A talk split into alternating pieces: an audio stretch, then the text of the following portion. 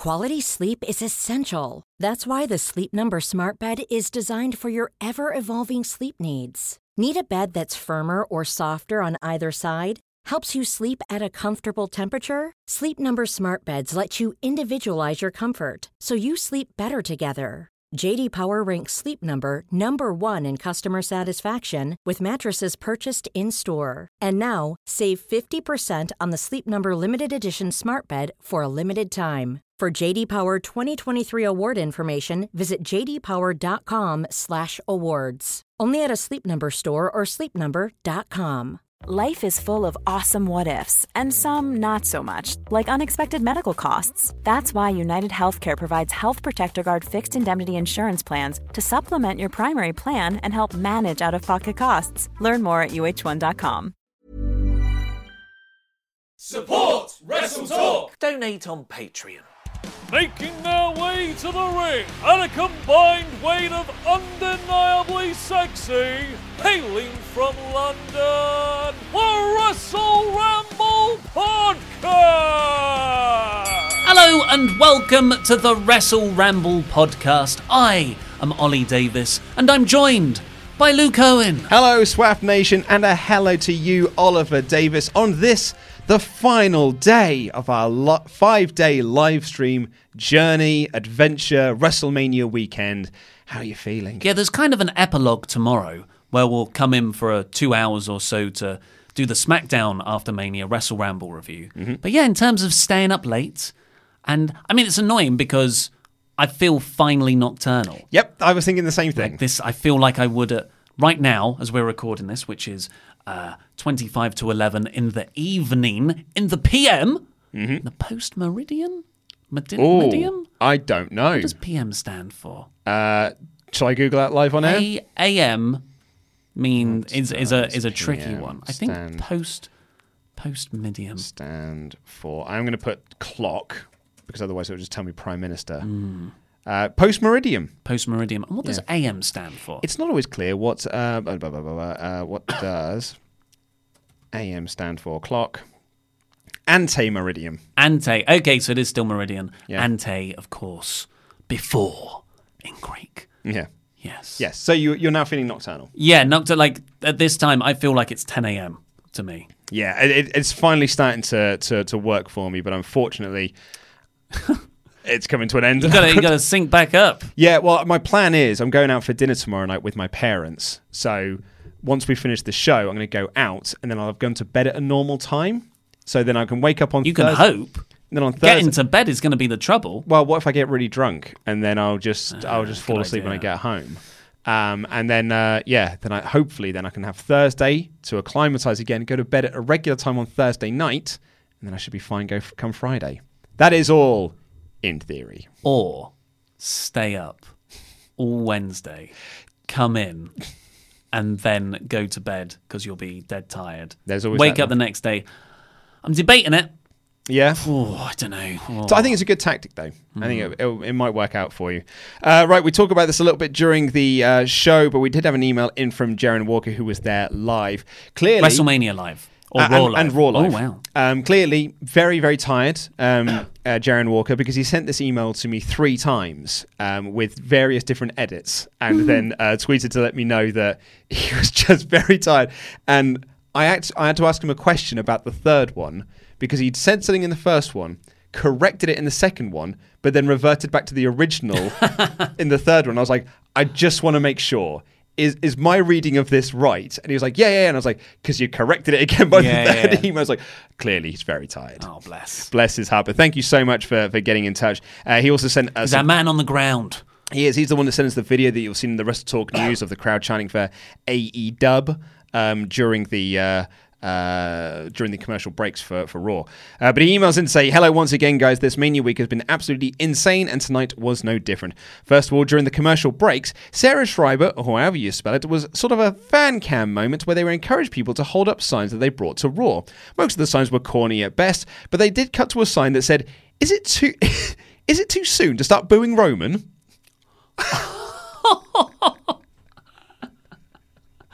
That is very funny. Um, that person's got balls. Yeah. I- in this climate, I would not even dare make that joke, but it is funny. Yeah, uh, so there must have been an accident because they cut away so quick and Sarah didn't even mention it. The crowd crowd let out a oh noise. I'm just in my head. I, I would have loved to have seen that. In my head, that is cutting back to Mike Myers after the Kanye West uh, in the Hurricane Katrina fundraiser. Uh, so thank you very much for email. yeah, and as we said throughout the show, um, Cesaro ran in the crowd twice to rip up uh, beach balls. Uh, it was an AEW chant that came out, uh, the ones you heard on the TV. Um, yeah, and the crowd were chanting Elite, not Elite, um, and chanting AEW dub to the tune of New Day Rocks. After the show went off the air, Seth and Roman did a very emotional send off for Dean Ambrose. Here's a video for reference. I'm very much looking forward to SmackDown. Yeah. So it's amazing, isn't it? To that's I'd I'd like to know if there's any other thing where you can watch that much wrestling live over a weekend and still look forward to more wrestling. Yeah. Like, does any other thing have that kind of fan base? Because I, I'm sitting here, I was pissed off by Raw last night. But I'm still sitting here going, oh, I'm looking forward to SmackDown. Yeah, now. absolutely. What's wrong with me? Yeah. This is like, it's just a completely. even WrestleMania, I was dreading the runtime of it and staying up late, and I was worried. I was feeling a bit anxious that I was going to fall asleep during the live stream, or I wasn't going to be on form, and people were going to watch us and think that we're stupid knobheads.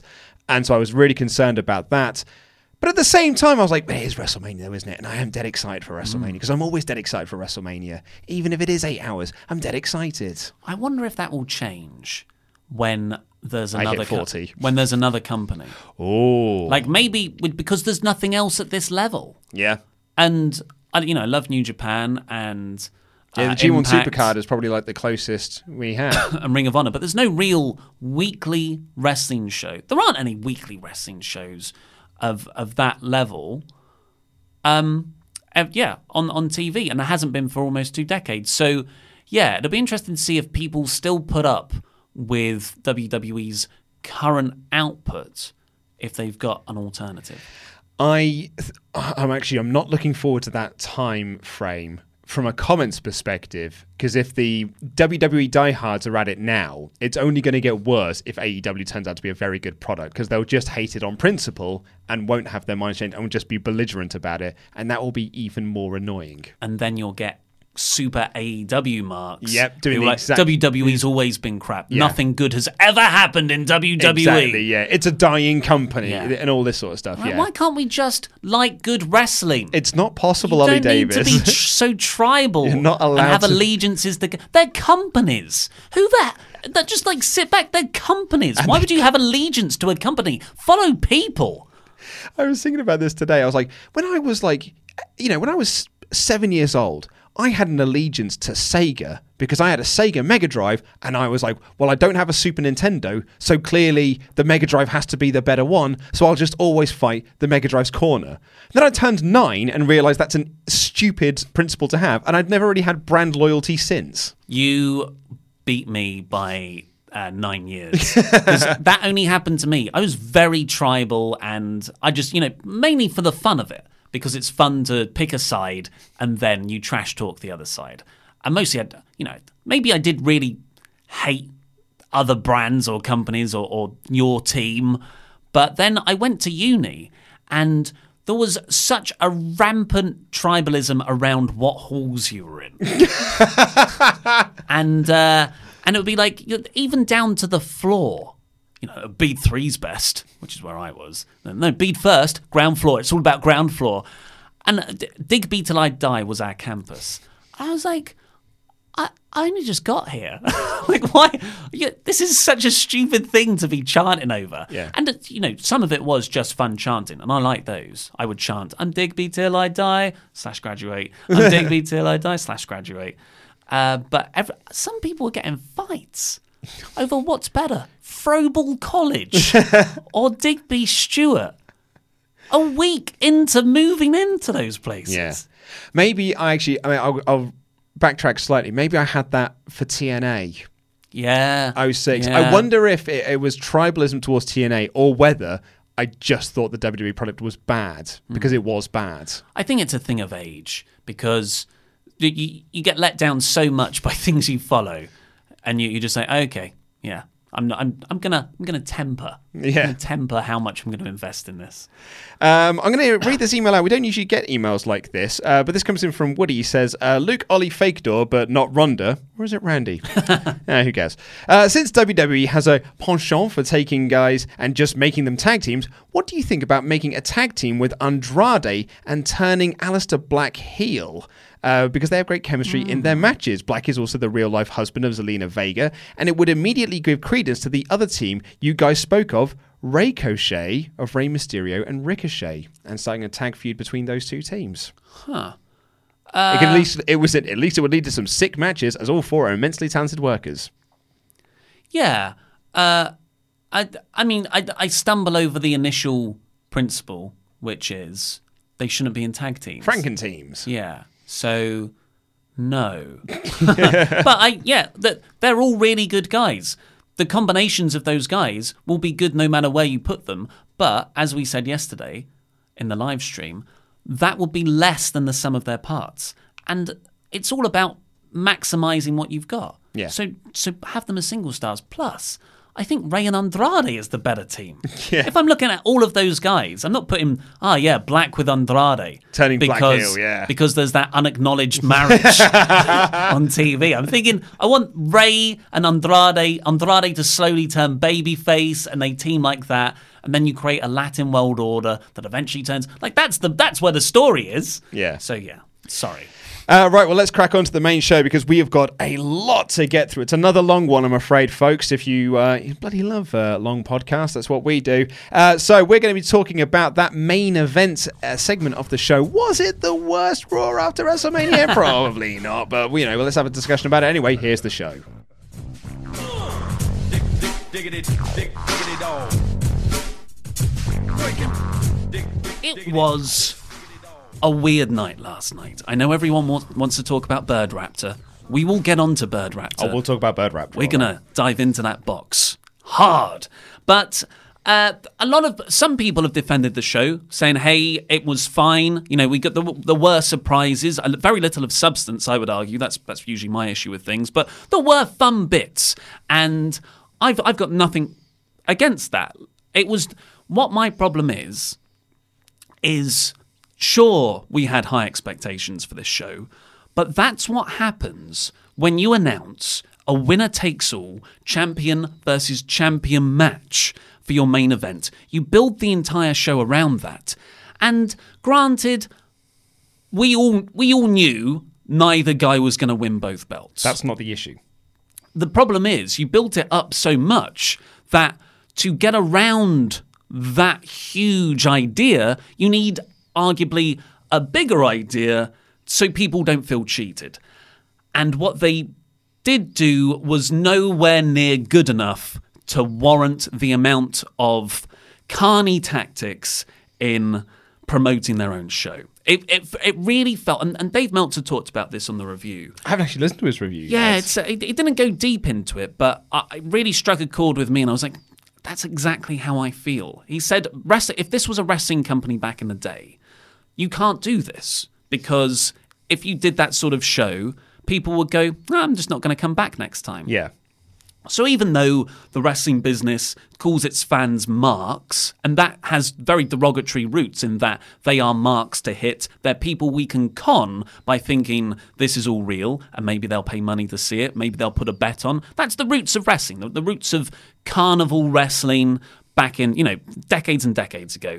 And now marks has come on to mean you know, something quite different. But it's this this felt like I was being treated like a mark. I um yeah. So I I would say it's not the worst Raw after WrestleMania ever.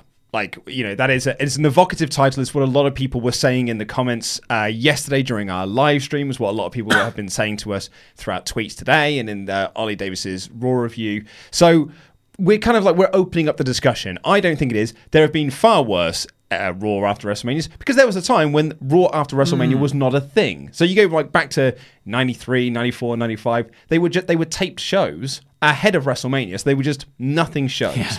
Those are worse Raw after WrestleManias. However, WWE have created and have cultivated the Raw after WrestleMania crowd.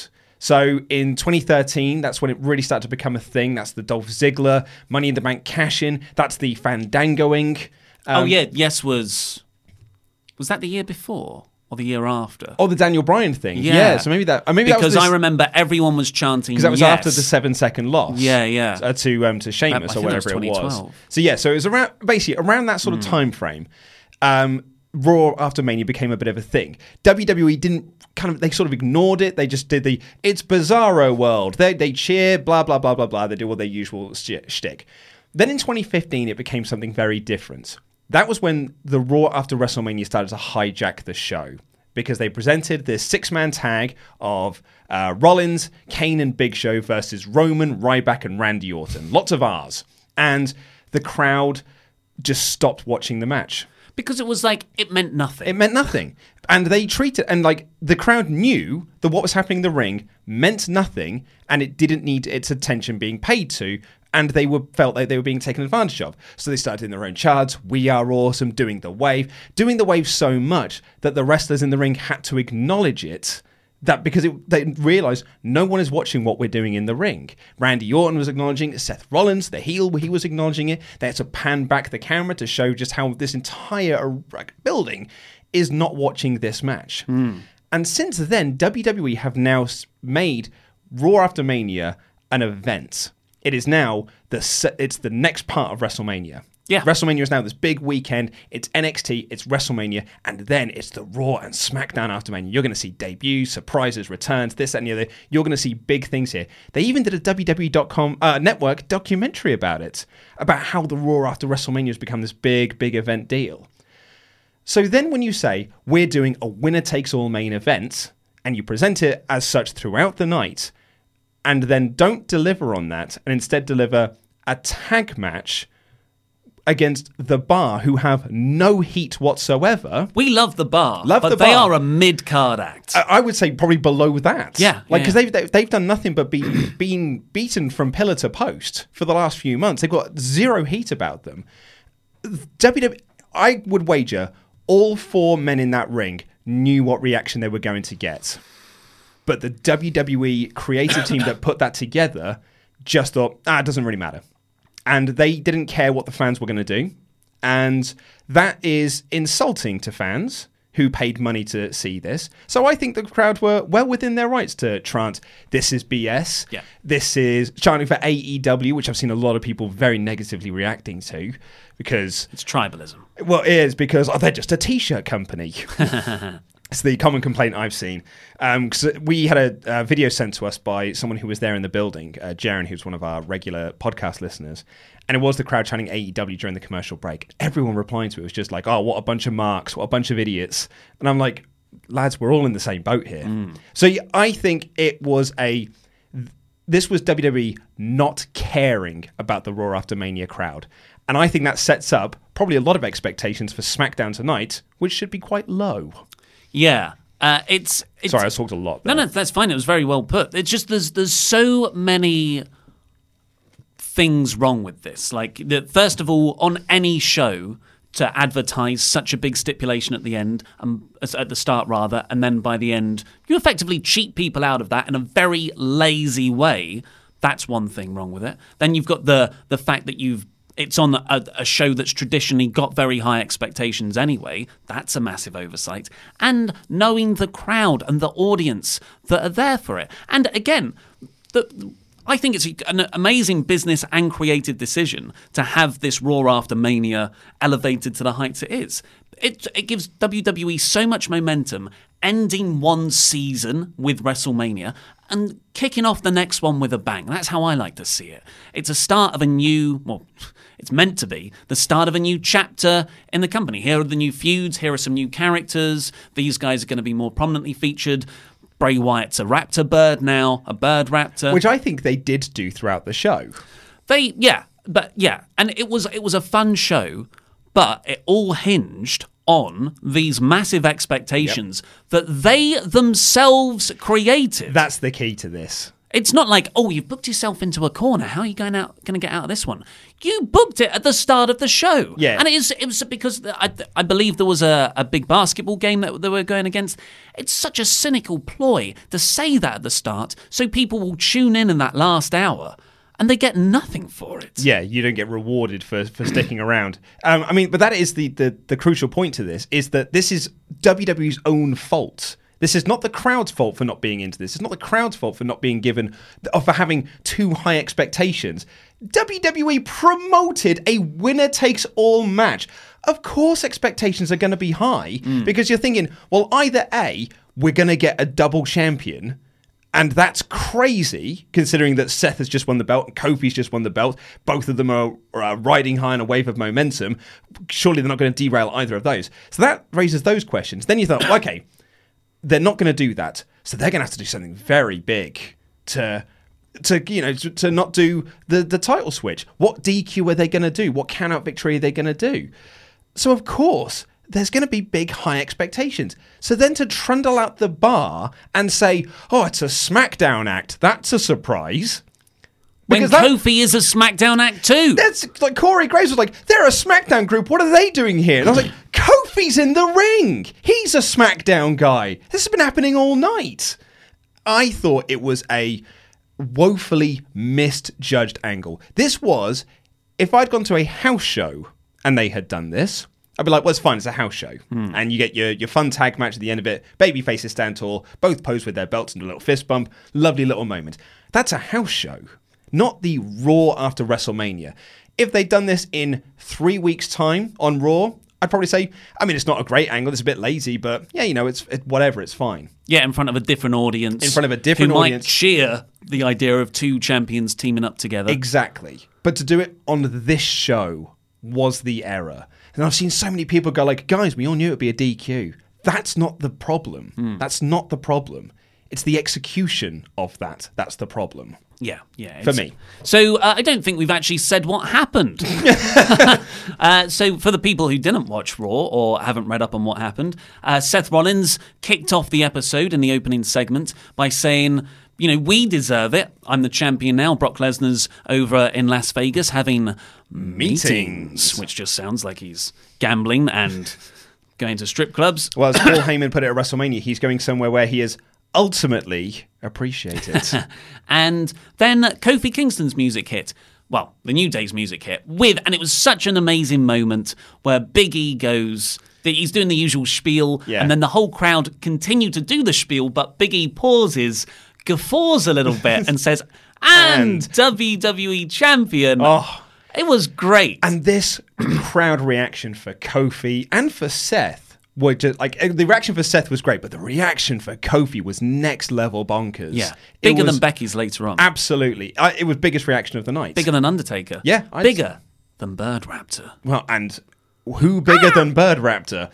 I thought it was an absolutely incredible, incredible moment. Really, really good. and they Kofi came down to the ring with the New Day. There's hijinks. It's funny, and it's also got substance to it. Like I, f- I felt like Kofi wanted to. Fi- I believed in Kofi wanting to be a fighting champion.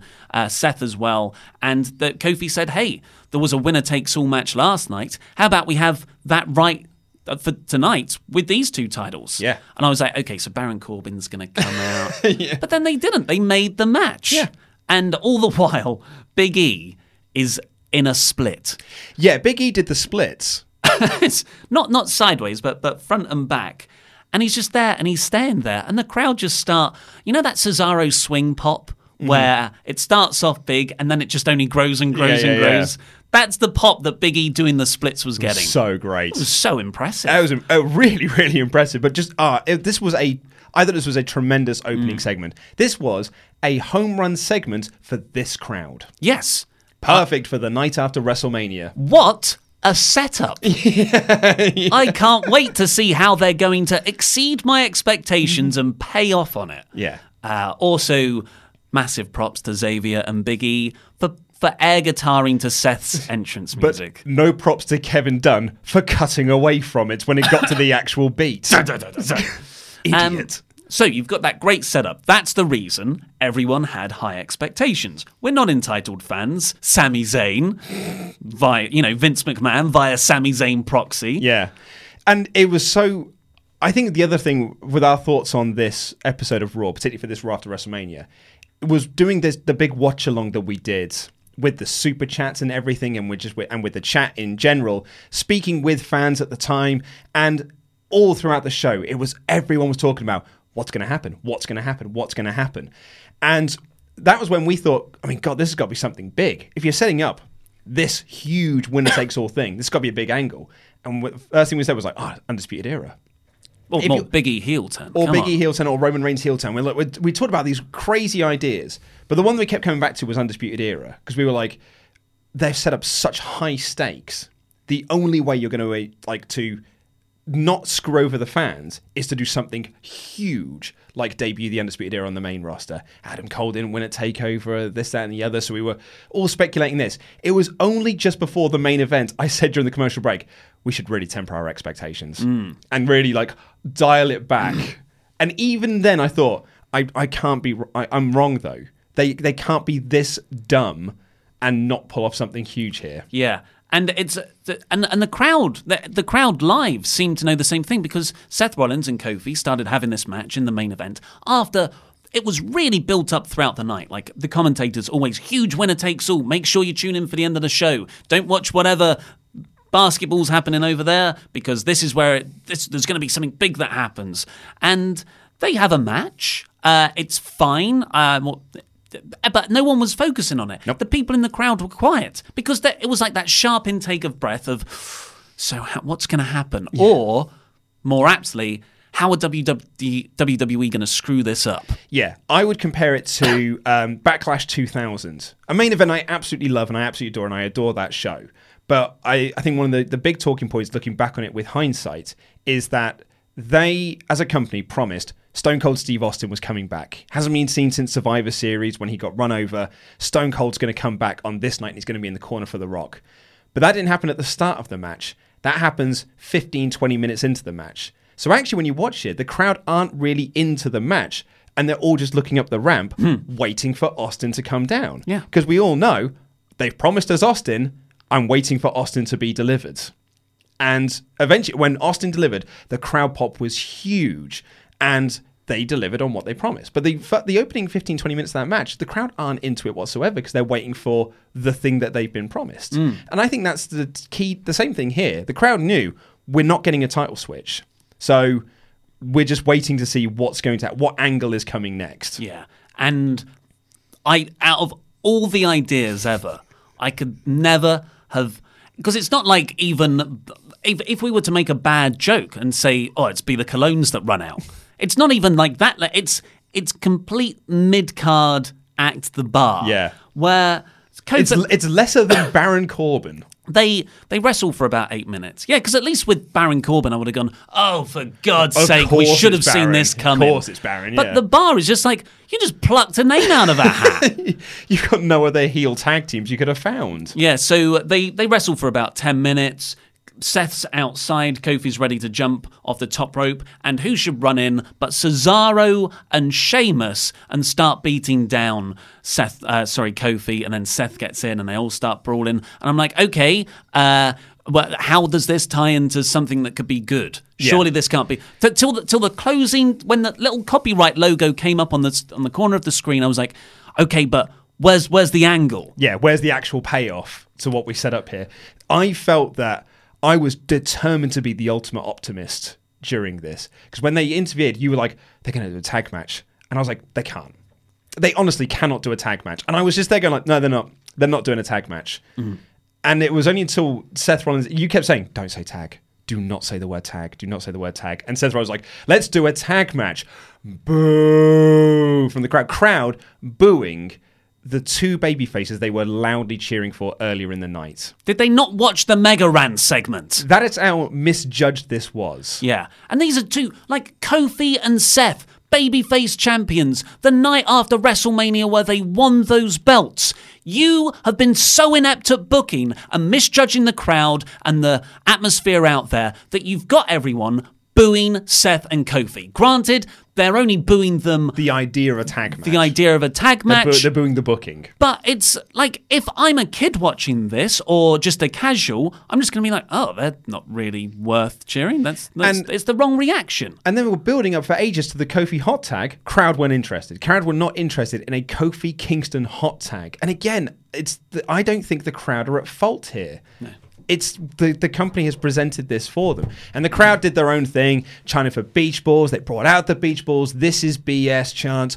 Chance for AEW. I um, someone said to me it wasn't being the elite chance. I thought they were doing the B uh, Elite. B the Yeah. elite. Apparently, people were just chanting delete. Yeah, I, it could have been one of the two. Yeah. Well, people. So I got a report from someone who was there live. and said it was a delete chance, not an elite chance. So that might have been my error. Uh, and then Seth hit the curb stump for the win. Um, Kofi and Seth fist bumped, and that is it. That was the show. And I'm sitting there thinking, I've been thinking about this a lot.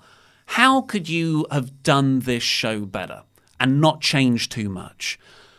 Just have a champion versus champion match with no titles on the line. Let Kofi and Seth go out there in the main event and have a really good match. This is a wrestling crowd that loves wrestling. You had The Undertaker come back on the show, Lars Sullivan debut. I don't think people are going to go, it was not like an all time great Raw after Mania, but it would have it would would have been fun and we would have got a nice match at the end of it. But to to make like to have the bar come out and set everyone's expectations so high with the title stipulation just just so inept And it's incredible as well that you then see the videos of what happened after the show went off the air.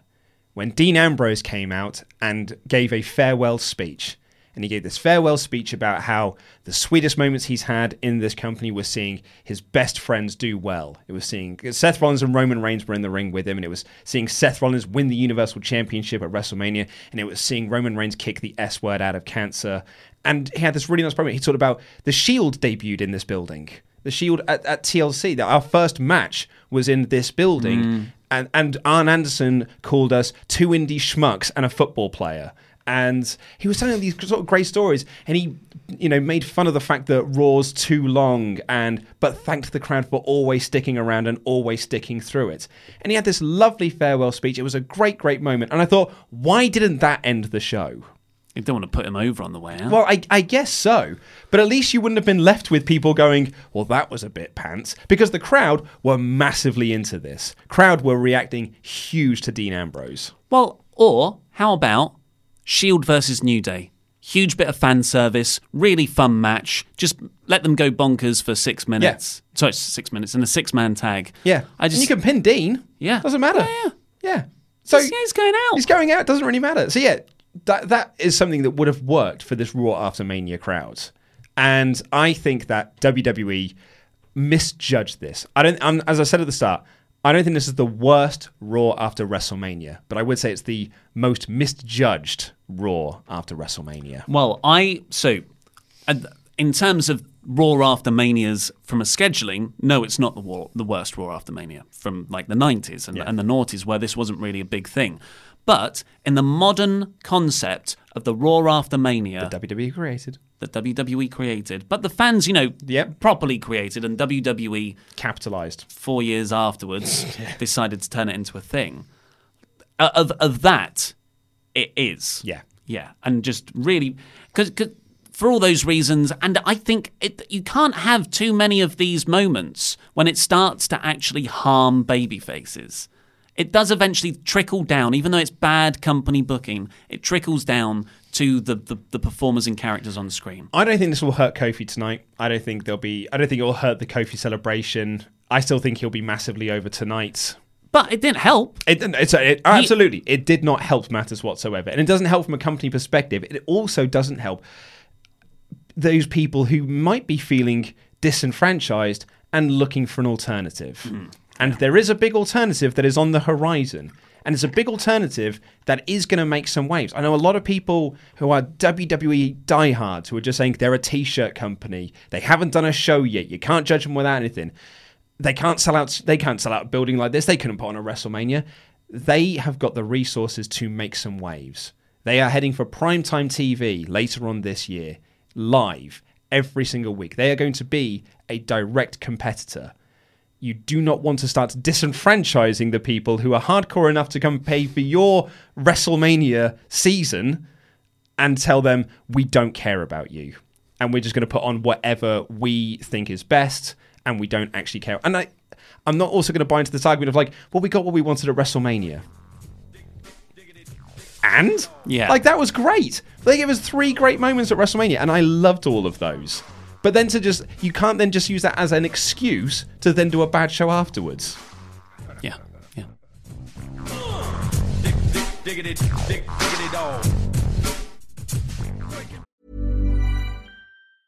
A lot can happen in three years, like a chatbot may be your new best friend. But what won't change? Needing health insurance. United Healthcare Tri Term Medical Plans, underwritten by Golden Rule Insurance Company, offer flexible, budget friendly coverage that lasts nearly three years in some states. Learn more at uh1.com. I'm Sandra, and I'm just the professional your small business was looking for. But you didn't hire me because you didn't use LinkedIn jobs. LinkedIn has professionals you can't find anywhere else, including those who aren't actively looking for a new job but might be open to the perfect role, like me.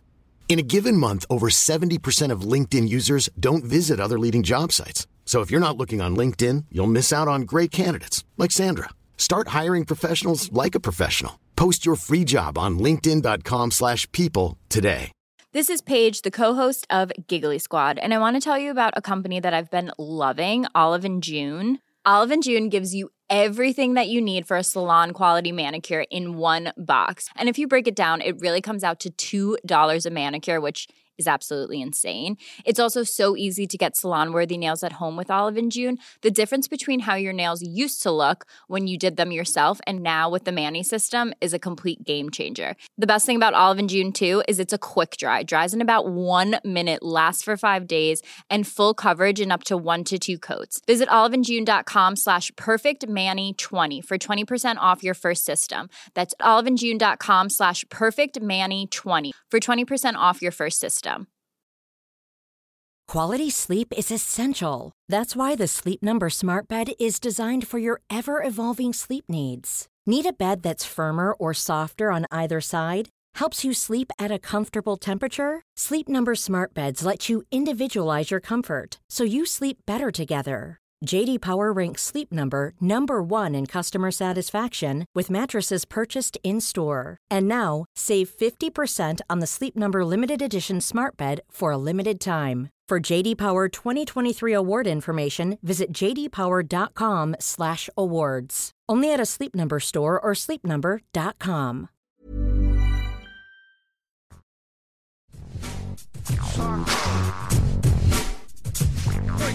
Now, Jack Dolan says someone on Reddit called the Bird Thing. It's Bird Raptor. Yep. Uh, Mr. Borkbox, and I feel like that should be its official name. No, Bird Raptor. Bird Raptor. Bird Raptor's way better. Uh, Daniel Bryant Brown, thank you very much for your pledge. Uh, Flamink Live asks Should WWE reshuffle all five rosters in a draft? So that's 205 Live, NXT, NXT UK, Raw, and SmackDown. but you can't send like, you know, Luke Harper to 205 205 Live. Live. Yeah, if you just dissolve 205 Live and you draft everyone else Yeah. other places. But a, a company wide draft, I, I would very much like that. Yeah. Uh, would really freshen up everything. Um, but yeah, like you said, the problem is NXT UK and 205 Live kind of have stipulations attached to who can go there. Although contracts. Chris Hero is now. Well, it's, it's, more. I think it's more contracts for NXT UK than anything else. Mm. And it's also like the the other side of this is that while it is a good idea for a for you know fan booking and things like that, from a company perspective, when you are working for NXT, you are paid X amount, and then you get a big pay rise when you go to the main roster. So you then can't be sending main roster people and paying them a big main roster wage and send them to NXT where they're not going to be making enough money on house show tickets to justify the wage. because NXT is a is a money loser. Yeah. Um, Billy Joyner says, "Bring on Chopper Pete. It just makes sense." LOL. It does make sense. It Welcome make to the team, Welcome Chopper to the team, absolutely. Uh, start recording uh, has what's a Mexican called who loses his car? I don't know. What uh, what do you call a Mexican wrestler who has lost his car? Carlos. Oh. Good joke, mate. Hashtag WRWR pod. Oh, hello, guys. yeah, the, the, the guys who uh, who met us at MediaCon. and progress. Uh, the answer. No, it wasn't. It wasn't MediaCon. Oh. It was uh, progress, and then they came to our uh, Oh yeah, yeah, yeah. the screening at the uh, Prince Charles. yeah, the very Very Loud bois- guys. boisterous, Boisterous is how I would describe them. Uh, big boisterous boy, big Yeah. strong boisterous boys. The answer to the whole video is yes. Yes, it was. Well done, boys, on a great WrestleMania weekend. Thanks for joining us. Thank you. Jobber Good luck with you on your YouTube channel. Jobber JJ496 would have prefer would have preferred fresh afternoon. I think you Rather made that joke yesterday as well in the stream. Anthony Viola, thank you very much for your pledge. Start recording again. Possibility of a mania in England at some point? No. No. An, an, a big four at a like a Royal Rumble is the biggest ever, but I don't even think we'll get that. No, we. I think we had this uh, during the WrestleMania live stream. I think that we, if they were going to do a big show in the UK, like if they were going to do a big Wembley show, and I think they would only want to do it if it was Wembley. Um, it would be something like Super Showdown or the Greatest Royal Rumble. It wouldn't be like an actual Big Four pay per view, but it would be treated like it's a ginormous house show. Um, Austin Trainer, chances of Rollins interrupting Kofi's celebration tonight? Why would he? Yeah, very minimal. Uh, I guess if he turns heel, got so many babyface champions. Vince is probably There's like, too many "Ah, babyfaces. Where's the ah, heat?" What's going on? Um, Lord Im- Immorgul, Immorgul. Uh, love the videos you guys have been doing, and can we have Chopper in some of the next future reaction videos if you guys keep doing them? Thanks, mates. Uh, and we will be doing absolutely, yeah. And in fact, I think Pete's doing NXT this week. Him and Laurie yeah, doing NXT. I guess that isn't a, a reaction video, but yeah, he's he's good, and he's younger than us as Yeah. well, so he can stay up later and not feel the effects for days. Yeah. Uh, Harry Wright, fantasy booking for what should have happened. Who interrupts ending that protects both guys? Cheers, guys. Undisputed era. If I'm going to go Ultimate Fantasy, yeah, uh, it would be Undisputed Era. But I really like your original plan of doing the six man of doing Yeah. Shield versus New Day. yeah. Uh, the, That's the- a way better idea, and and one that's easily done as well. and doesn't annoy anyone No. because, like, okay, I want to see a Shield versus New Day match. Yeah. Like, to, or and you've got no title stuff to cloud it. And it doesn't matter that you've advertised quote the last ever Shield match because That's a draw. card subject to change. Like they're doing Shield matches on house shows anyway. Like for the next, like for the rest of this month, they're doing them next week. So it doesn't really matter. Hmm. Like so, yeah, that'd have been a big draw for people. Might make people stick around and watch. German Dan, Wallow Yes, TV. mate. Hello. Nice shirts. Gotta get them. Beyond happy about Pete. I think Raw was fine, especially Hawkins winning again. it was it was a five out of five show for Dan as soon as he saw that. Of course, if you've just joined us, folks. We do have new merch that's all for me. Segway style in the classic Wonder Ollie and King of Segway style. I'm touching your nipple there. It was a little bit. Dragging my finger down your body in the Shinsuke Nakamura style there. You can get those uh, those shirts by going to Wrestle Talk shop in the link in the video description below. It does help us out. Uh, I'll just do a few more and then we'll get on with the full show. The Zornice, your article about championships URL, please. Datsun, if you're if you're moderating, please please find that Which I that think link. he is. He is, yeah, he is on it. Um, So there you go, Datsun. There's a little task for you, lad. it's a great article. I just so love good. looking at the belts. uh, Jay Z or Jay Z, who's been very generous over the last few days. What do you think of the crowd's reaction to Becky? It didn't seem like the crowd was popping for her. Oh, I disagree. I think just cra- my opinion. I thought the crowd was actually quite hot for her, just not as hot as they were for Kofi. Considering she is less over now than she was three months ago, Uh, she is less. Yes, yeah, yeah. I would go with that. and that's not the way this should work. No. She should be more over when she wins the title at WrestleMania. Yeah. And this is a much more forgiving crowd. so I- I, think they have, it's quite clear that they've booked her wrong. And I don't think setting up her first feud against Lacey Evans onto that. is going to help. Um, Rob Pontin, what can, Pontin w- problems. can WWE do tonight to win fans back after Raw? I don't think they're going to have to try too hard, to be honest, because I still think I think there is this crowd has enough goodwill about them that they're not going to crap on this show unless they are presented something that is adequate. Yeah. and then then they're going to turn against turn against it. Um, I think they're still going to be really hot for Kofi. I think they're going to be hot for Becky. I don't know what else they've got planned for the show, but I think the crowd will still be they'll be alive for it. And it's SmackDown gets a free pass. Uh, oh, yeah, I mean, SmackDown, as we well know, you're not allowed to give anything less than a four out of five to. No, it's a, it's a consistently great show. Fire Dog Games. Who should be next in line for Kofi after Bryan? Um, I th- to or be even, honest, or even if it's Bryan. I think Bryan wins the belt back. Oh, yeah. yeah, for for me. Um, who did we? We said someone that was quite a good challenger. I can't. I can't remember who it remember who it was was. Um, Heel Big E, was that what you, you were saying? yeah, he'll be. It was a big old chat we had yesterday. Everyone seemed to be everyone seems to be pushing for a heel day or a heel day, a new day heel turn, or like a Kofi, uh, a Woods and Big E heel turn, which I'm really not into. No. Well, let's get on with the the full show. So it opened with the Seth Rollins promo. Uh, then we got Curt Hawkins and Zack Ryder beating the Revival, retaining in a in a rematch from the previous night, and this was fun. I Hawkins and Ryder when they came out, they posed on the commentary desk. Yep, lovely moment. They're- Yeah, yeah. It's it's just a shame they didn't tell this story building up to it. This could have been a great moment. Yeah, and and, everyone would be so into it. That's the kicker for me is that this should have been a much bigger deal. There should have been like a really. This should, it didn't have to be a well told story, just a story would have been would have been something. it's WWE really do only care about the main event because I, I look back at Heath Slater's little journey over December, Oh yeah, and that I was so into that, and ev- I think a lot of people were into it. You just need to go with it and keep it ticking away in the background. But they they've dropped it and have done nothing with it since. Yeah. it was a similar sentiment behind Haw- Hawkins. But yeah. Uh, anyway, these two teams have. Well, I don't know if they have great chemistry or if the revival are just great. Period. Uh, but I, I really enjoyed this match actually, Yeah. and Hawkins pretended he was. Uh, well, no, it was he. He tricked the revival into thinking Ryder was the legal man. Ryder got hit by a Shatter Machine, but Hawkins rolled up Dawson for the win. yeah, good match, Hmm. good match. Then we got Baron Corbin coming down to the ring. He got a lengthy intro. The the man who defeated Kurt Angle in his final match, Brooklyn's favorite son, Baron Corbin. Yeah, uh, really funny intro, and Corbin got very good heat. The crowd did not like the fact that a he won, but b he did have that final match with Kurt Angle.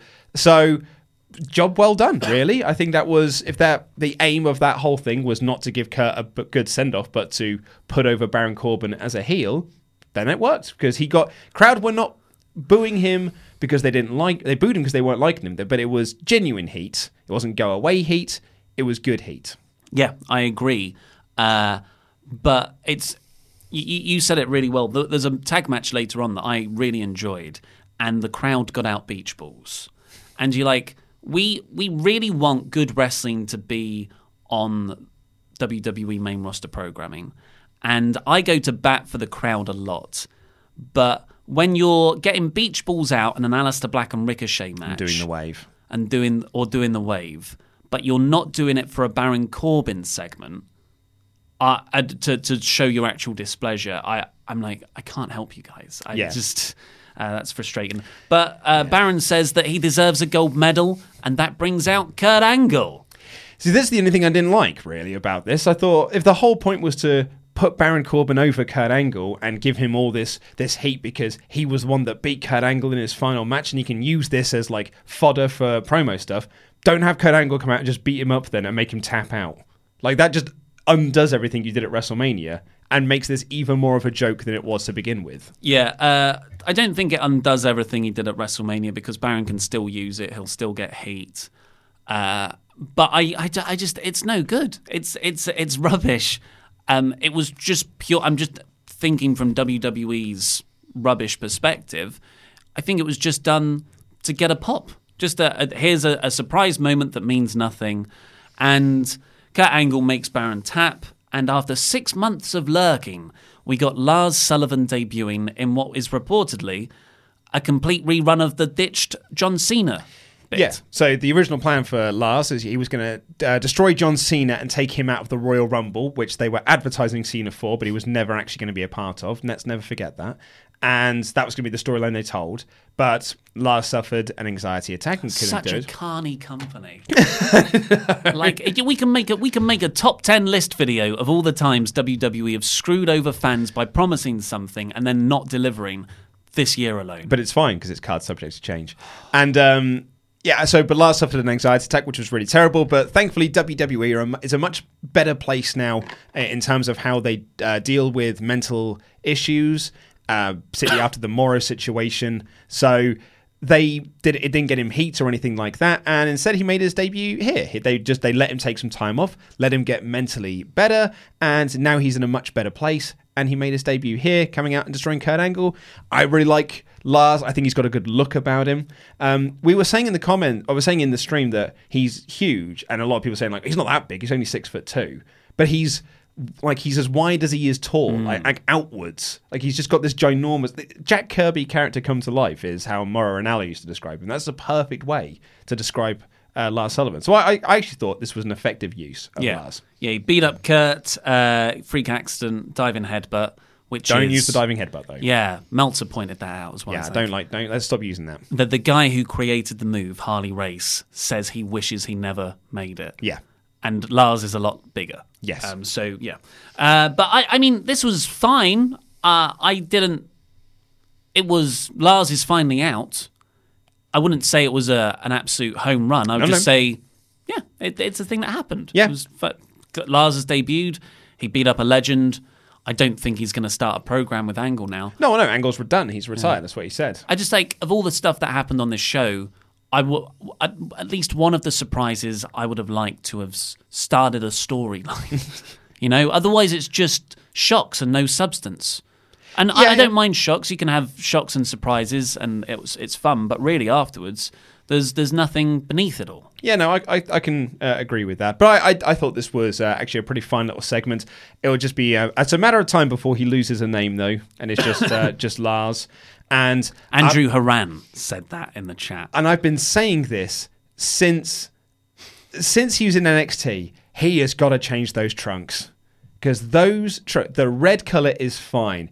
It's the rubbish Lars font that's on the back that looks like your first week in wrestling. It's your first gear you ever get in wrestling mm-hmm. before you actually get into a company and start making some money and buy better merchandise uh, and buy better gear. It looks so rinky dink and hokey. I, it's a, and I appreciate it's such a minor thing, and it's I'm the only person that gets annoyed by it. But every time I look at his trunks, I go, like, "Those trunks are rubbish, though, aren't they?" Yeah. Yeah, I mean, Dep, what a yeah. He's got Lars written on his ass. Uh, so then we got a superstar shake-up advert. That's happening next week. That's going to be the big show, Yes. I think, rather than this two these two days of uh, little surprises. Are we live streaming them? Uh, no, no, we're not. Uh, but th- this, interestingly, this was no longer called International. Previously, this had been advertised as the International Superstar Shake-Up, uh, but it's not now. Yeah, card subject to change. Maybe NXT UK won't feature like we thought it might. Mm-hmm. Uh, Alexa Bliss versus Bayley was next. Nice to see Bliss wrestling again. Yeah, really good. Uh, but weirdly, I felt like Bayley was wrestling heel. This was an odd match. Um, yeah, I didn't really know what the point of it was, and I don't know, man. Apparently, Sasha Banks pulled out of a TV appearance as well for citing personal reasons. Hmm. Yeah. And Alexa Bliss has blocked her on Twitter. Don't know. Oh, really? I mean, that they've they the the, all, the rumors always were they genuinely don't like each other backstage, but I don't know what's happening. But I yeah. yeah, this, is- I, this was an odd match. Bayley grabbed the rope at one point while trying to roll up Bliss, and then she went on like a minute long, not vicious attack, but not the usual Bayley style of offense. And I, I liked it. Yeah. Uh, why not? It's not like Bayley's really over in her current role. But She was it- over to this crowd though. I just the thought, Bayley well, they the chant was over. I, I, I, it felt like a, a double turn was happening. I wouldn't mind seeing Alexa Bliss as a babyface, but yet uh, Bliss won. It was weird. It was weird. Becky Lynch came out next. Uh, we got a, and we were like, okay, Becky Lynch is here. How are they going to address that weird flat finish at WrestleMania? Was it a botch? Was that the intentional way to build Ronda's rematch without her shoulders being pinned to the mat? No one said a thing. Yeah. That was the planned finish. It's, as Meltzer and Alvarez reported, it's, that was the planned finish. The only botch was that Ronda's shoulders were meant to be down. Um, that's the only thing that was wrong about it. That's why they didn't show it in the replay. That was the finish they had intended. Now, okay, so in the podcast, we're going to have um, it'll be either in the intro or the outro. We've got an email from someone because you said I've seen no one defend this finish. We've had an email in that has defended the finish. So we'll read that out in the podcast intro and outro. Yeah, there's something for everyone. There's always something for everyone. Um, but that finish didn't, uh, I'll st- stay as out, still doesn't work for me. I think if you're going to do a pinfall finish for Becky Lynch over Ronda, it needs to be off a big move, not a roll up. Uh, uh, so yeah, the the commentators didn't mention it, despite really reacting to it at the end of WrestleMania. So that that was a that jarred. Uh, it wasn't in the video package. Rather hilariously, they show the moment where Becky rolls her up, cut to black for dramatic effect, and then just audio. Three, two, One, one, two, three. Oh yeah. How one, did you know rest work? two. No, you count down. one, two, three. And then it comes back with Becky celebrating. So that's was- one way to cut round the shoulders No up. controversy whatsoever. I reckon I'm going to put money down on this. Well, I'm not really, but you know, it, I'm putting figurative money down on this. Uh, when they release the home entertainment version of this, that uh, it will be from a different camera angle on yeah. the shoulders. They should have just reshot it. Done a Batista. Walk around the ring again, pin her again. Uh, and yeah, Becky made no reference to that in her promo, which, you know, it's just one of those little things that in the long run is going to chip up. Like her apologizing to the McMahons, it's going to chip away. Her being injured, it's going to chip away. And these, that maybe in isolation, it it's fine. But over the long course of three months, this is how you don't get people over as much. Yeah. Becky isn't as over as she was. And this is one of the many reasons why. Uh, but she had a good promo. She I think it's worth saying. both titles. It is, it's worth saying because I know there were people who'll be arguing this in the comments. She is still over. Mm. We're not saying she is under. We're not saying she's not over. She's just not as over as she once was. She's not as over as she should be now that she is double champion, having main evented WrestleMania and getting the first pinfall victory over the first win over Ronda Rousey. Well, was it a win though? uh, yeah, it just makes her feel a bit heelish. It's like Seth Rollins winning with a low blow. The she Corey was a bit insufferable here. Not his fault, I imagine, but the production of the commentary. The crowd are cheering for Becky Lynch. They're really into her, and Corey just keeps putting over really forcefully. It's because the women main evented WrestleMania. Yeah, he said they're cheering Becky because she main evented, uh, because she was part of the first ever women's Wrestle, uh, WrestleMania main events. And I, no, they're not. Yeah. Uh, they're absolutely not. They're cheering because they really like Becky Lynch, and Becky Lynch is over. Yeah, it's just a way to reframe everything in WWE's persistent PR narrative. It's, it's very frustrating. Yeah, he did it like three times. It's really frustrating. There was a nice joke from Becky where she said that WWE will probably just give Ron- uh, Charlotte the tag belts now. And she said, when you finish sulking, Ronda, I'm here waiting for you. So that's not finished. Ronda was at the show, but she didn't turn up Mm-hmm. No, broken because she's got a broken hand. Roman Reigns nowhere on this show either. No, they waited until the uh, the show had gone off the air before bringing him out. Weird. I wonder if they thought he was going to get booed. I don't- I don't think this this crowd wouldn't have. No. But I wonder if that was a concern on their part. So the the crowd start singing along to Becky's music. It's all fun, but who should come out? Becky Lynch's first program after winning both belts at WrestleMania 35. She's going to carry the company or the women's division at least after Ronda Rousey is is probably now going. It's Lacey Evans. Don't mind it, mate. Oh yeah. I don't mind it.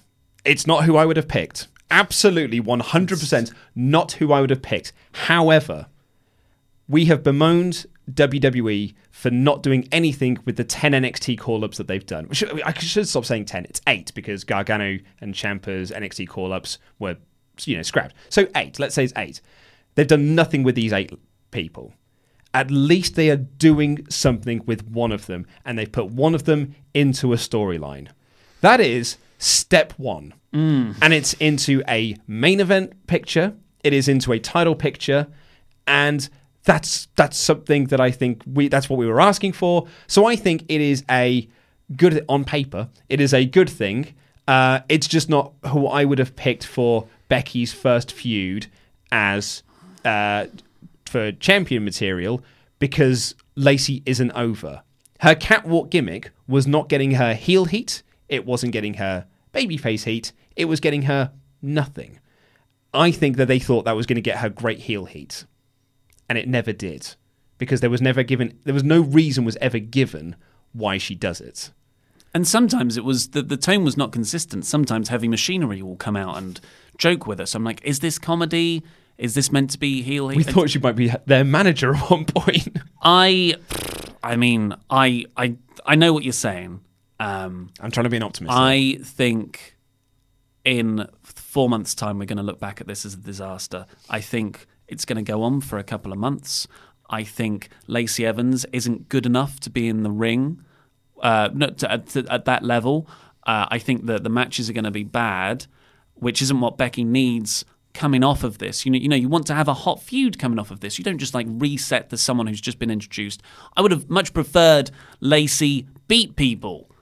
There's yeah, for- that's for- it, mate. But rather than just walk out. That, that's a good idea. I, I would have preferred to have her built up before suddenly going against Becky. And ultimately, though, Becky Lynch has been portrayed as someone who is fighting for the the legitimization of wrestling and that it, this isn't fake. I'm taking on Ronda Rousey, MMA. You go from that level to what is such a hokey character. I like the character, but it is a hokey fake character. Mm-hmm. It's this really clear you know, just char- like over characterization of the, the Southern Belle, the sassy Southern Belle or sexy Southern Belle, whatever it is this week. I just, I, I, I- this isn't going to be good. I can't see how this is going to be effective. At best, it's going to be fine. And that's not what you need right now. yeah, that's very true. It will be broadly fine, and that you know that yeah. I mean, I'm not- I'm not know, giving- and, and, and you're right. Yeah. You're absolutely right. Uh, as I said, I'm, I'm looking at this from the, the, the bright side of things. Um, and at least they're doing something with an NXT call up, so there is always that. I would have actually, I think there would have been a bigger reaction if it had been Sarah Logan, based off uh, the WrestleMania performance she was giving. Bearing in mind that everyone in that building would have been at WrestleMania, so I think they would have actually popped quite big for Sarah Logan coming out and challenging for the uh, titles and doing that as a feud. It feels quite low level, but it would have been a really big reaction in that building, which then might have actually elevated Logan and started to get her over as they go to more and more buildings. It's a possibility. I, I just think you need something hot. Ask her. I know Sasha wasn't there, but just have Sasha Banks come out, reboot her. She's the boss again. Heel Sasha versus Becky Lynch. I don't care. Just break Banks and Bayley up with no explanation. It's yeah, it's funny as well because I I saw someone say this in the comments. so I'm going to apologize because I, I can't remember who it was or which video it was left on. But it's when we were talking about our favorite matches from this sort of Becky, Charlotte, Ronda three way and what our favorite moments of it was. And someone said, and I think this is something I've actually forgotten and I shouldn't have looked past. My favorite match from this whole series was Becky versus Asuka at the Royal Rumble. I loved that match. I thought that match was absolutely awesome. Yeah, And well, so- I, I prefer Becky versus Charlotte in the last woman standing. So um, I would have, you know, if Asuka had come out at this point, like that would have been a huge, huge moment. She's got a victory over her. It makes Exactly, sense. Yeah, it makes sense. And Asuka seems to be very nonplussed that she's not champion anymore. Hmm. But maybe we'll get something because she is a SmackDown person, as we know. It's a shock if there's a SmackDown person on that show. Uh, so maybe they'll do something with with Asuka tonight. Or, did- but most likely it'll be Mandy Rose. Yeah, I, I appreciate you being the optimistic one here, but I, I can't give WWE the benefit of the doubt. I'm going to be negative today, I'm afraid, folks. Uh, Seth Rollins did a, a great interview, well, not a great interview, but an effective interview with uh, professional bodybuilder Charlie Caruso, who is just, her arms are jacked. Again, it's the mic lifting. She's Yeah. got to lift the mics. She's carrying Uh, segments. and Se- Seth really got over a personal blood feud element to this this Kofi challenge. You know, coming in on my show, issuing the challenge. I liked it a lot. Yeah. Uh, Ricochet, Aleister Black versus Bobby Lashley and Chad Gable had the best match of the night for me. Yeah, I, I thought this was a great, great match. Really, really enjoyed this. But um, after defending them earlier in the show, F this crowd for doing the wave and pulling out the beach balls. Yeah. Not the right match to do this in. No, this like this is why we can't have nice things. Sends the wrong message. Uh, but th- there were so many great spots in this match. I thought the wrestling was really slick. Uh, but the best one, right at the start, Aleister Black and Chad Gable doing a little sequence. Aleister Black rolls over Gable's back, just sits down. Yeah. And then Gable's staring at him. It was like out of nowhere. I was like, boom, I am, I am into this. Yeah. But uh, unfortunately, the crowd weren't. Yeah. Roode looked like he rolled Black's ankle quite brutally at one point. isn't but he just? He Yeah. seems to be fine. And uh, yeah, Ricochet rolled out of the Chaos Theory, hit a new finisher, which is like a one need code breaker, and for the win. But Roode knocked him over afterwards. Yeah, and I think they've been sort of like heelish for a couple of months or so Yeah. now. So this is kind of like very much cementing them as that they are a heel team now.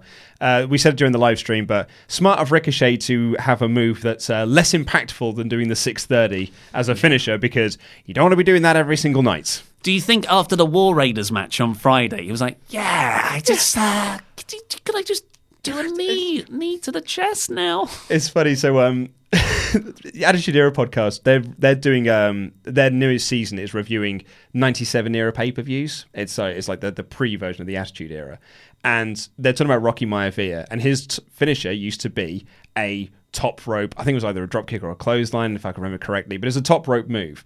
And they are theorizing. Do you think they were giving that to him as a test to see how long it would take for him to work out that that's not a fun move to do every single night? And then you have to come up with something that's less impactful on you. Yeah. And that's why I just, it made me think of that with Ricochet. It was like, I think I'm just gonna, I'm gonna debut a new finisher, so I don't always have to do this move. That means I land on my head every single time. Yeah, WWE's where you go to take it easy. in your career. exactly. you, you paid your dues. That's what Shinsuke Nakamura did. He went from being the king of strong style to being like the, the king of lazy style. I'm just gonna, I'm not gonna do it, lads. Uh, then we got a backstage bit where Elias is looking straight into the camera, which I liked from a production perspective, and he said that Cena ruined all the plans he had for WrestleMania. Uh, if anyone interrupts his rock opera tonight, he'll there'll be hell to pay. Foreshadowing. Uh, I've written, who could it be? Probably No Way Jose. Yeah. But th- this this paid off very nicely. Paid off wonderfully. But the best thing on the show, Yeah, Bird Raptor debuted. Bird Raptor debuted. Right. So I'm going to get this out on Front Street right now because a lot of people were saying this in the comments on your review. That is not a buzzard. I, We look. We googled a buzzard. if you are, you're on a computer now because you're watching us, Google a picture of a buzzard, then Google what came out of this box. They may be saying it's a reference to Follow the Buzzard. That is not a buzzard. That is a bird raptor. That's a bird raptor. That is 100% a bird raptor. And an- another persistent comment on my review was that that I, I made a joke about what's in the box. Is it Gwyneth Paltrow's head? Spoil Fight Club spoiler. I know it's not from Fight Club. you- it's there was- from Panic Room. There was a collective whoosh in the comments section as that joke flew over the head of every single person in those Uh, comments. I I got a phone call. It was like, you know, From w- who? Oh, Were you two, Shano? Yeah, it's like, yeah, were you really tired, or, or do you know that was that a joke? I was like, it was a joke.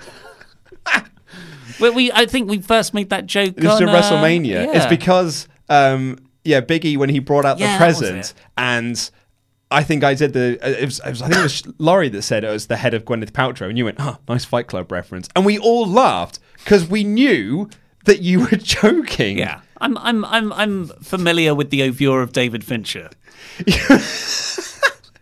I was going through these comments, and I was like, "Well, you see the first, one, you're like, oh, surprised that you know if- that's Mm-hmm. surprising. and One person didn't get it.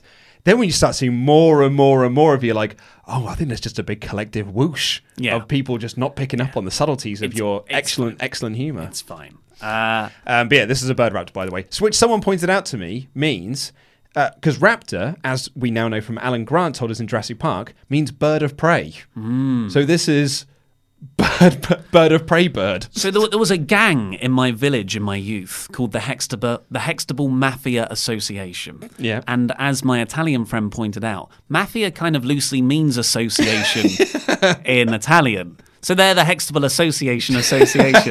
so it's a, similar thing. Uh, but that is by that is no way near the most ridiculous thing about this segment. It cuts backstage or, or somewhere to an infinite expanse of black. It's an empty room, but there's a box in the middle. There's smoke drifting off the box in some kind of trick of the eye special effect. And then after a while, the box snaps open and out comes what can only be described as a bird raptor hand puppet wearing a Hawaiian shirt. That sounds ridiculous. That's exactly what it was. And it is ridiculous. I played it to my girlfriend and I said, What do you think of this? and I didn't set it up. I just said, Here's a thing that happened on a wrestling show. Watch it. And I watched her face and she didn't laugh. She didn't go, oh, wow, that was cool. She just looked confused and went, that was lame. and I was like, yeah, it is. Yeah, Yeah, it it is, is. yeah. And I love it for it. Oh, absolutely. It was my favorite thing on this show. In hindsight, I it made doing that live stream all the more worthwhile. And doing it was worthwhile anyway because I've so much enjoyed chatting with everyone while we've been doing it. But Bird Raptor just like put this show into a whole new level and put that live stream into a whole new level. you and I workshopping the joke. I've ordered a puppet. Oh yeah, we did. We went like we missed a segment, I think, because we were so focused on ordering a, a bird raptor puppet. Mm-hmm. We googled bird raptor into Am- well, actually we googled we Amazoned bird raptor puppet and found the most perfect puppet Yeah, to yeah. go with it. Yeah, so that'll be a new character debuting soon. It made me laugh so so much. Uh, Bray Wyatt looks to be returning. The, the the key to all of this looks, looks to be Bray Wyatt's new gimmick is he's bird raptor. Yeah. It, that there was a there was a laugh in the Yeah. background, which kind of sounded like Bray. Yeah. Uh, it's also funny because you said that in your review, but a lot of people wanted to point out to you that it's a Bray Wyatt return. No, it's nice. It's nice. Um, well, they probably thought, God, if this guy doesn't know what seven is, uh, I'll help him out a bit more. Uh, so after that, wh- which really stole the show, it was the Kofi Daniel Bryan moment of WrestleMania. Dean Ambrose versus Bobby Lashley happened in what was billed as Dean Ambrose's last match ever. Weirdly, Lio Rush pretended like he was going to cut a promo but just didn't say anything. I don't know what they were going for there. It didn't quite work. But Bobby Lashley ended up taking the mic and said, Don't worry, when you're gone, I'll take care of your wife. Ooh, Dean pounces on him immediately. Renee Young on commentary, Dean Ambrose's real wife, goes, What does that mean? because her character, presumably, is that she's an idiot. She's an idiot. Yep. And then eventually, this was just uh, Dean and Bobby having a bit of a brawl. Bobby put him through a table. Yeah. Uh, The announcer's th- table. Thank you, Ambrose chant from the crowd. And I, I was. I thought this might write Renee Young off the commentary desk for the rest of the night Because she did go missing. She did go to missing. tend to her husband backstage, but she was she was back for the next match. Painful to listen to. Sami Zayn was then shown backstage, walking uh, through the corridor and saying hi to people.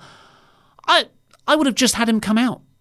yeah. I wouldn't have telegraphed him. I would just have music hit. Yeah. Da, Would have been a, a huge pop as well yeah, for it. Yeah. sort of lessen the pop, um, which would have made what transpired more effective, Mm-hmm. but not much so. Mojo Jojo Rawley is still trapped in the Mirrorverse. So this storyline hasn't been dropped yet. No, but the mirror is now broken, and he's got some pretty cool looking eye makeup on. Yes, and a lot of people make fun of this. And, it, and it is easy to make fun of. Yeah. But I quite like it. Hey, I Bird Raptor. Now that is something to make fun of. This, that I, there's an interesting thing going on here, and I, I'm. If it ever pays off, it's a freaking catwalk, isn't it? Yep. On the catwalk, yeah. uh, Sami Zayn then came out, uh, and he fell over, Yep. Fell right over. Fell right in his keister.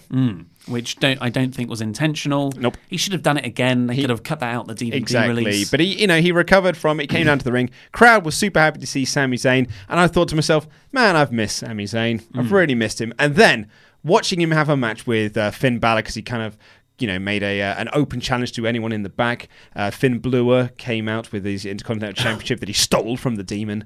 And they proceeded to have a really, really good match. And I thought to myself, God, I've missed Sammy wrestling. Yeah. Really have missed him. Love his selling. Love the way that he tells stories in the matches. Big, big fan of this. Yeah.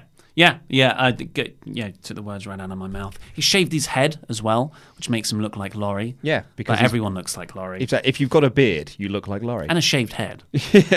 uh, but yeah, the really good match. Sammy misses a Helluva kick, coup de grace, Balor retains, Balor walks off, and Sammy stays in the ring after the match and says, You know what? That loss has reinforced what I've felt for the last nine months. I was like, Where's this going? And then he stands up and he goes, It genuinely feels like you've missed me.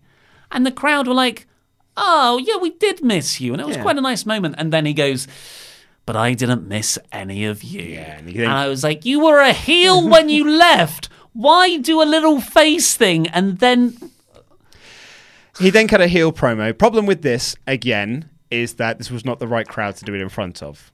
I'm not going to say this was as misjudged the main event because nothing was misjudged that. But you can't do a promo where you're cutting a heel. Like, it's the. You remember they did this with Elias when he was just like, this crowd is awful. And the crowd started chanting, we are awful back at him. and that doesn't create heel heat. Then that's just Yeah. the crowd having fun. This was always going to happen with this crowd. When he starts pointing to the crowd and being like, "You're all terrible people," they're going to go, "Yay, we are!" He's talking directly to us. Whoa, beach ball, blah blah blah, Like Corbin can do that sort of thing and get heat crowd, and get heat for it. and he did earlier Yeah. in the night. But whatever Sammy does, this audience will always love him, unless like he turned on a, a- a- or yeah, Kevin Owens. Like Daniel Bryan is an example of someone who's made that work for him. I think Daniel Bryan could have made that crowd boo him, and a lot of people are comparing Sami Zayn's promo to a Daniel Bryan promo. I guess the the comparison is that it's very well delivered, but I don't. I think content wise, they're actually very different. This one doesn't work, and we've seen it before, heard it before. It's just Vince McMahon venting, whereas Daniel Bryan is is making really good. He's doing really good character work. Yeah, yeah, I agree. Good promo. Good, well, good delivery of the promo. Well delivered Well delivered. Yes, absolutely. Well delivered promo. Uh, I just don't think it was the right crowd. There was a there was a really good line where he goes, "I don't know if you know, but WWE is a super toxic environment." and he, that is that was a great delivery, and it's because of us fans, yada. But yeah, it's. It, it, it wasn't effective because the crowd were cheering him. If you judge things based on how the crowd react, this was a failure. It was a heel turn that was cheered. Yeah. I want you to recap this next segment uh, using the cadence uh, that the person doing the interview did. So uh, Dana Brooke was backstage with not Renee Young next, who is now a full-on robot. Oh, yeah. showing a bit of. Sarah Schreiber, I want to say. Sure. Sure. Not Renee Young. Number three, generic WWE interviewer number three now, and it's Dana Brooke. She congratulates Becky Lynch. She then says, "I'm not at the front of the line, but I'm not at the back of the line." So I'm just here. Yeah, okay. Oh, now I care. ah, you made me care about you. Uh, but which is a shame because, like, again, I was into Dana Brooke. Her, her babyface moment. Why didn't they continue a storyline with the Riot Squad? When the Riot Squad come down really pissed off that they didn't, they got eliminated by her in the WrestleMania. Maybe use that to start some storylines. Uh, may oh, I mean, I don't want to have too many women's storylines on the show though, because God, they're women. Obviously, we don't want too many Oh, of we'll those storylines. keep track of it. Oh, Ah. yeah. It's very difficult to do. But um, uh, obviously being facetious. The uh, yeah, she just cut this promo, and it really didn't mean anything. And she was really like over enunciating all of her words. It was it was bad, and she had a great. I th- I really enjoyed her promo against Ronda. Yeah. she had a great showing at the Women's Battle Royal, and but this was bad. Yeah, it was a bad follow up to it. It was bad content, badly delivered. But then we got Elias coming out, and he moaned about Cena, said it's not hard to rap, so I'm going to do a rap now. and and proved proved his point. Proved his point perfectly. So we joke that uh, it's they're just rhyming words. yeah, it's William Shatner like doing a song. But then someone said that's kind of how rap battles are. So I guess there's an art. I don't know. Uh, but then he th- there's some good lines in there. Yeah. To, to Cena, and then he says the next man who interrupts him will be a dead man. And then they just waited the perfect amount of time. you can hear the crowd gasp. It was this was the most perfectly executed part of this show. Oh, yeah. It was just brilliant because he said dead man and you can almost hear a ripple through the crowd of everyone going the Undertaker. Yeah. And they just the timing of this dong was incredible. Oh, and it just goes dong, dong. and lights dip. Lance in, crowd explode. This was masterful. Absolutely perfect. So that bit was masterful. Then obviously the Undertaker comes out. He's in the ring with Elias. Uh, Elias goes to get out, but he gets back in, and then Undertaker lays him out with a big boot, choke slam, tombstone, and then then he walks off. Presumably setting up some kind of Saudi Arabia angle for June with Elias, maybe. That's what we're thinking. Yeah, and that's what PW Insider have reported. Oh, really? As well. But I, don't know. I, I just I I love the Undertaker, but age is a thing, and every time I see him, I just I feel a bit sad because he can't move as well as he used to. He looks old, I, I- and I'm not. This isn't like a an ageist thing. I just it makes me realize my own mortality. It's like seeing your your childhood heroes grow up and Can I? Uh, I mean, I'm not going to project onto you, Hmm. but this was. I was thinking about this today as to why I wasn't really into this. I, I thought it was a really well done segment. I, I do want to put that out on Front The Street. setup The setup was really good, and you know, it's always fun to see the Undertaker, and Elias is a perfect foil for him to tombstone and chokeslam and have a Saudi Arabia match with. So that I'm I'm all fine with. But then I was thinking about it today, why I wasn't massively into this, and I suddenly re- it came hit me. This is only here for cynical reasons. The only reason the Undertaker came out for here, and the only reason the Undertaker's been brought back, is because he agreed to do Starcast. I re- I would put money on the idea if Undertaker didn't agree to do Starcast, he wouldn't have been at WrestleMania and he wouldn't have been here either. I think the only reason Undertaker is here is because he agreed to do Starcast. Yeah, yeah, it's it's yeah, it's yeah, most definitely. And then like you're like, okay, so you only came back either for that, so you cancelled on a booking that had already been made, uh, or WWE pulled it or whatever, and you came back and you're gonna do the Saudi Arabia show, which is a whole nother mess of ill ill feelings and controversy. So that yeah, there's that. Um, but it's also like the law of diminishing returns. I, Yeah. I feel like I've seen Undertaker come back since his retirement at Raw, Raw, uh, Raw, 25, 25. last year. Uh, obviously WrestleMania with Cena. Then at Super Showdown And Greatest Royal Rumble. Then at Greatest Royal Rumble. Greatest Royal Rumble was- and then Crown Jewel with the tag. Yeah, the tag match was a crown jewel, yeah. So his Greatest Royal Rumble was first. He did WrestleMania, then Greatest Royal Rumble. a Super couple of weeks Showdown was Triple H. Yeah. Crown Jewel was He beat uh. Rusev at Greatest Royal Rumble. So I saw him five times last year. And then he's back in April now. And I'm just like, yeah, I, I love The Undertaker, but it's, it's, I'm, I'm not, yeah, it doesn't pop me. it, but it popped the live crowd. Yeah, yeah. and that, and that's what it was there to do was to get a good reaction from the crowd. And I think it worked for that. And I, I think that it was a successful segment in that sense. Um, and I'll be honest, it was completely worth it for Pachiti's reaction to it. Um, I saw someone shared a video of this on, on Twitter today. It really made me laugh. Pachiti is just staring at this so quietly for ages and then just says these words. He's got his tits out. yeah, he did have the, uh, it was a low cut top. No, it was topless, wasn't? Ten-eyed look. He's got his tits out. Yeah. So that that was the show, and then after that we got the uh, the main event of Seth Rollins versus Kofi Kingston. So that's that's a fine show. You got surprises, returns, Undertaker cameos, a really big main event setup. I would say that is a four out of five show right there. I agreed with you. Absolutely agree. Yeah. Uh, but like with the lens of that main event lame duck payoff, it sours the rest of the show. And then I'm not looking back at Undertaker going, "Oh, what a nice moment." I'm like, "He's old," or I'm I'm not looking back at the the Lars Sullivan debut with, "Oh, cool, Lars Sullivan's on the main roster." I'm like, "Well, what's his storyline?" The Kurt stuff was a bit rubbish. So it does it just there's a, a ripple back effect almost. It's and I think maybe the other reason, uh, again, we might lo- look back at the show quite fondly, is that it's meant to start our new season of, of wrestling. It's meant to start, you know, the build to Money in the Bank. Only one storyline was started on this show, and that was Becky Lynch versus Lacey Evans. So that's, that's one story. So in three hours, we started one one angle, one feud.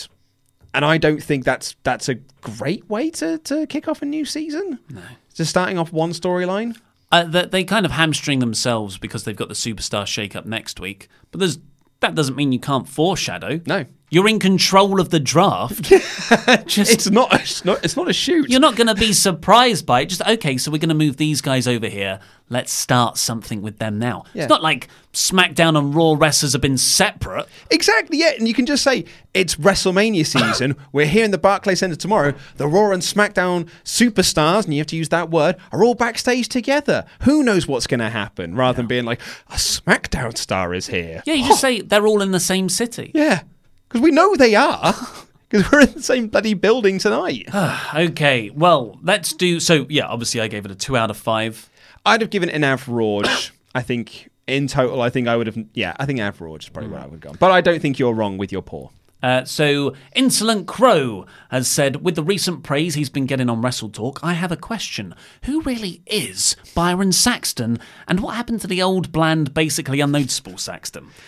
He was allowed to do commentary pro- properly because he is a good commentator. On a subject matter that means a lot to him. Yes. That's the key to it. This is a subject matter that means a great deal to him.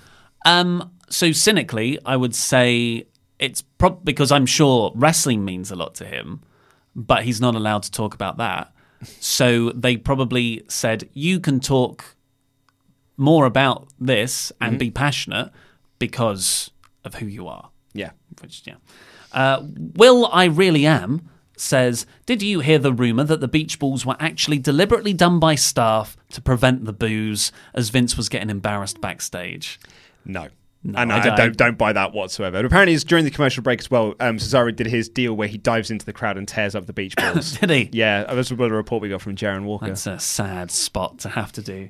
Victor Riviera, I've got two words for you. Love me, please.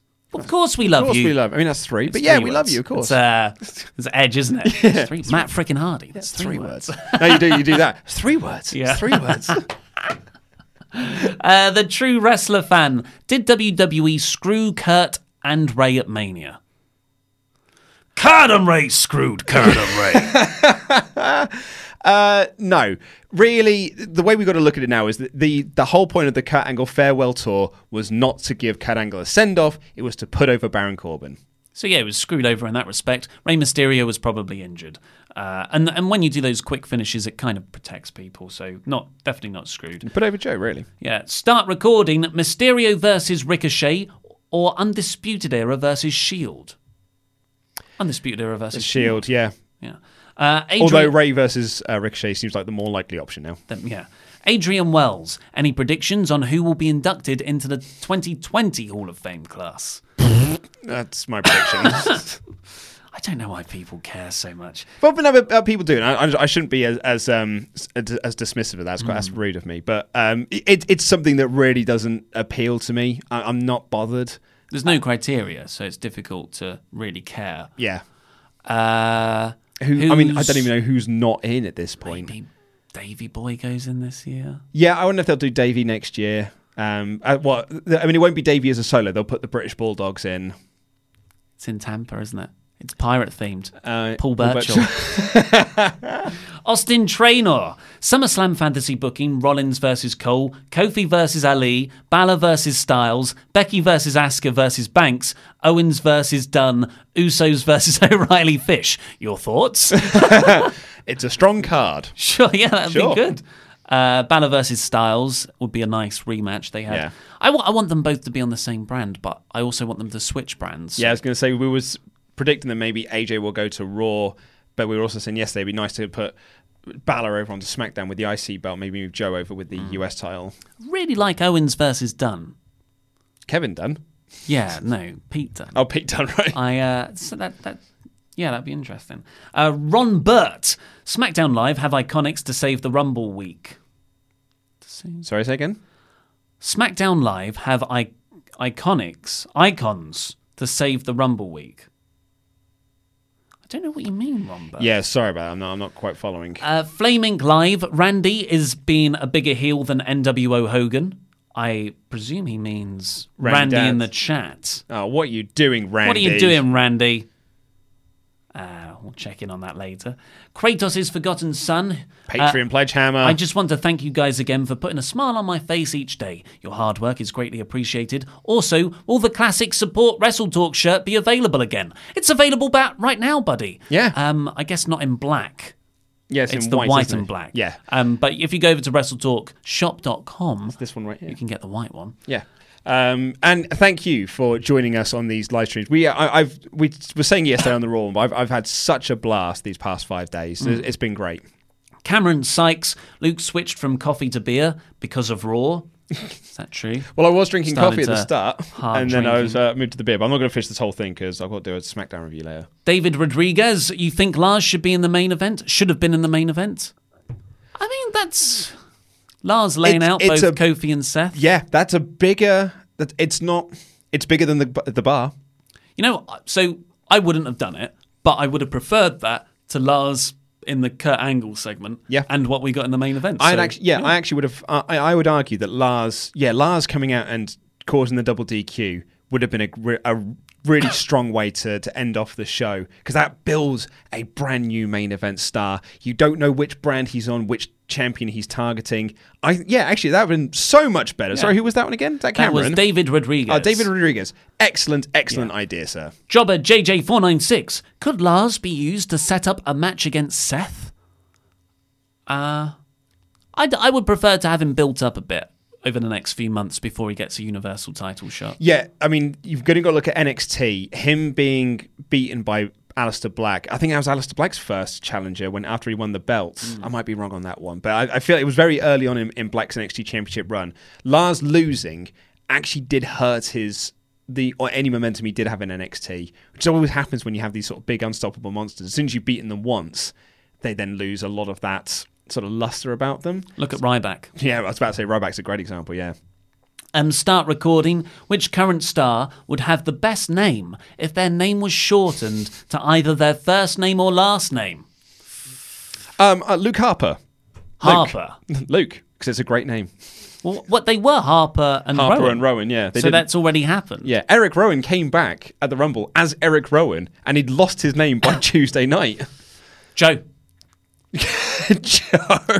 Joe. Just Joe. Just Joe. Uh, Kevin in capitals, who's been very generous. Thank you very Okay. I think I spent too much money on this s- s- s- super chat, but anyway, would all of this be sweeter if Rollins just came out, was challenged by two random heels, Corbin for example, to a tag team match, and have Kofi as a surprise partner? Yeah, that'd have been great. Yeah, that Yeah. would have been nicer, but that is not an intriguing hook, really, at the start of the show. I guess you've got who's it going to be? Yeah, I think that's that would be the you. Yeah, you tease it throughout the night Hmm. of like yeah, Baron and I don't know Drew uh, versus Seth and a mystery partner because that you, people might have thought it was uh, Ambrose, might have been Reigns. Mm-hmm. Yeah, that'd have been actually really good. Jeremiah Golder. It was so nice to see The Undertaker get the call up to the main roster tonight. Really looking forward to following his career. That's uh, Jaron Walker. Jeremiah Golder. I believe it is. Yeah, he's, well, I, we think it is because he's got the same um, avatar that uh, Jaron has when he emails to us. Nico, it's the CM Punk logo. Yeah. So, Nico the arms dealer. Uh, But Bird no one, no, one, no one likes CM Punk though. Bird Raptor is Bray Wyatt's final form. so Bray Wyatt, he went from cult leader to hobo wizard to Sister Abigail to deleter of worlds to Bird Raptor. Your original gimmick was perfect.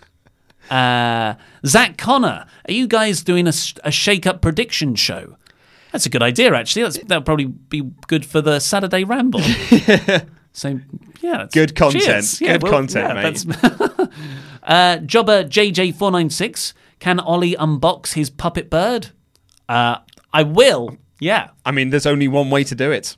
yeah, that's uh hopefully it arrives before I record on Thursday. Uh, Jack Dolan, we haven't seen Bird Raptor and Mojo in the same place at the same time. Oh, it's all starting to come together now. Of course. It all makes sense.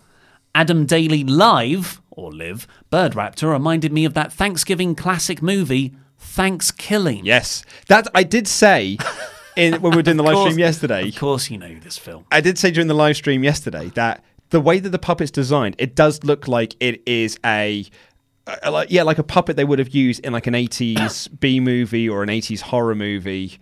I guess it's got that look about it. It's like Carl Ble- Carl Bleachler would have made it. Um, God rest his zombie bones. Um, yeah, he would have made that. Rest in peace. And uh, that, and that's one of the other reasons why I loved it. Again, it's not a buzzard. Google a buzzard. It looks nothing like a buzzard. Uh, so Thanksgiving is about a killer talking turkey. Yeah.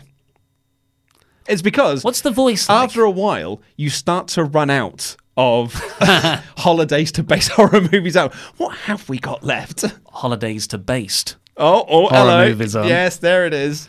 Uh, JZ uh, writes, Gents, a few questions. Does Becky and or Seth show up tonight? Well, Becky, Becky will be because she's she's a SmackDown star. Uh, I, I still forget that. Yeah. I was like, when she was on Raw, I, I thought, oh, but she's a SmackDown star, isn't she? Oh, yeah, she's got the belt. Yeah, but it's shocking when the bar do it. What do you? What do they do with Kevin Owens? Oh, he's that's got a short shrift of it, hasn't he? I know, not a WrestleMania whatsoever. Yeah, and he's a babyface. Like a, a good heel Kevin Owens could have been a good first challenger for Kofi. What a wasted return.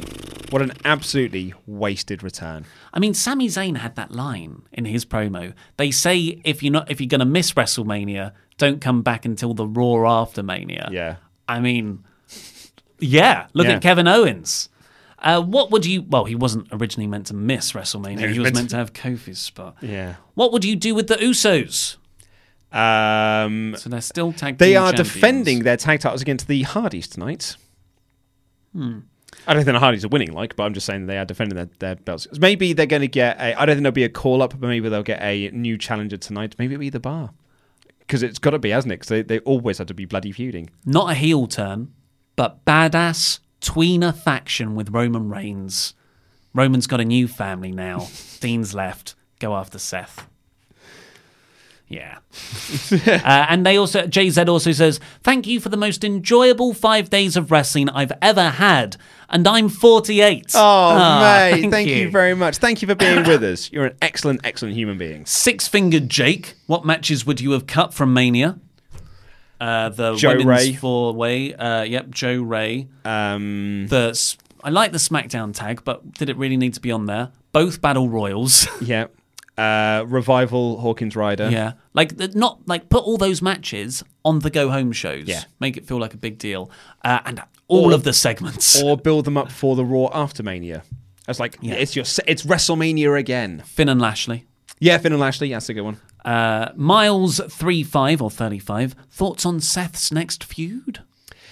Yeah, so we've um, a few people have suggested in like uh, Lars, uh, but I think it'd be it's, it's almost too early to to put Lars in. that. Again, like I- like I said, it would be a much better way to finish the show with Lars destroying both men and making him into that main event picture. I do agree with you that you don't want to beat him too early, and you don't want to put the belt on him too early. So you've got to try and find a creative way of getting out of that.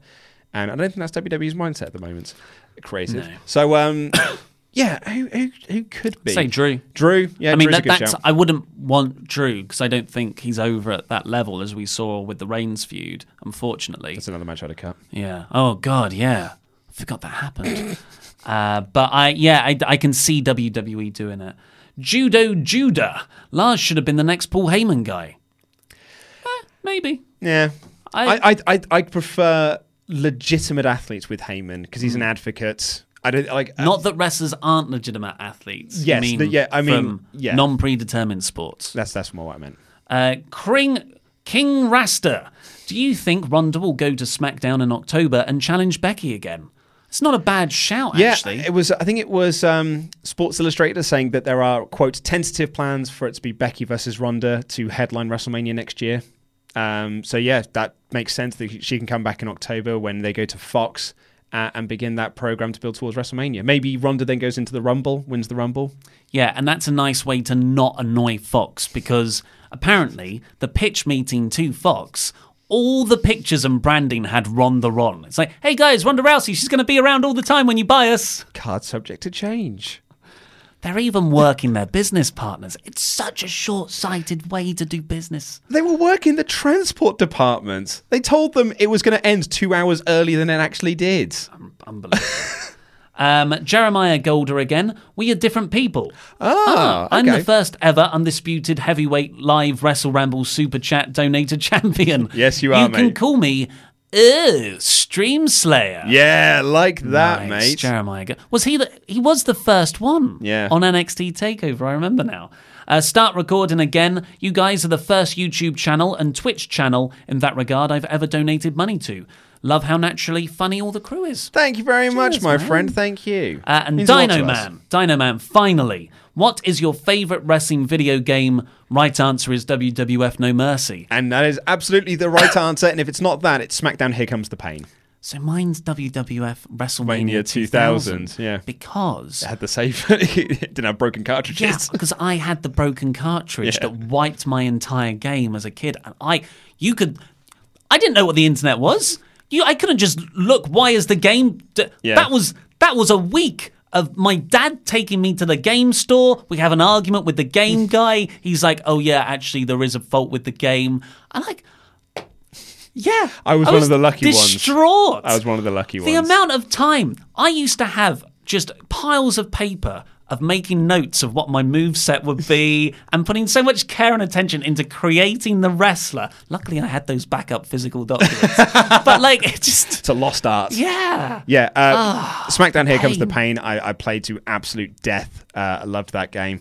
Um, and uh, WWF Royal Rumble. I'm going to give a shout out to that on the Mega Drive. And very quickly, because two more have just come in, but these will be the last ones. So stop pledging for now and come back later on for the SmackDown live stream. Uh, on one slash, who's next in line for the mid card vortex of Corbin?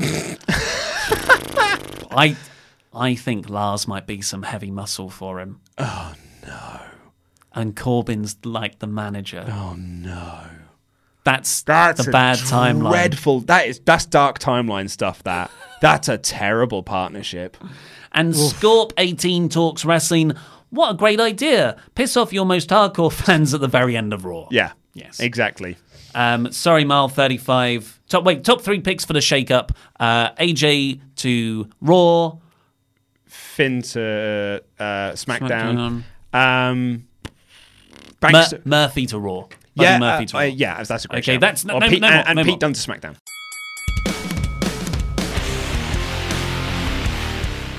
So I spoke of an email that we received that was defending the WrestleMania Mm. finish. Um, I'm going to read it to you now. Hit me up. I, I am I'm I'm open-minded. And it comes in from Marcel. Uh, Marcel Jura, who sent us that German package of uh, lovely food that came in. Delicious Um, pasta crisps. Absolutely. Pledge Hammer, um, WrestleLiga, um, someone who's a, is a very dedicated member of the SWAF Nation. So, well, let's open up our eye, uh, our ears to what Marcel argues.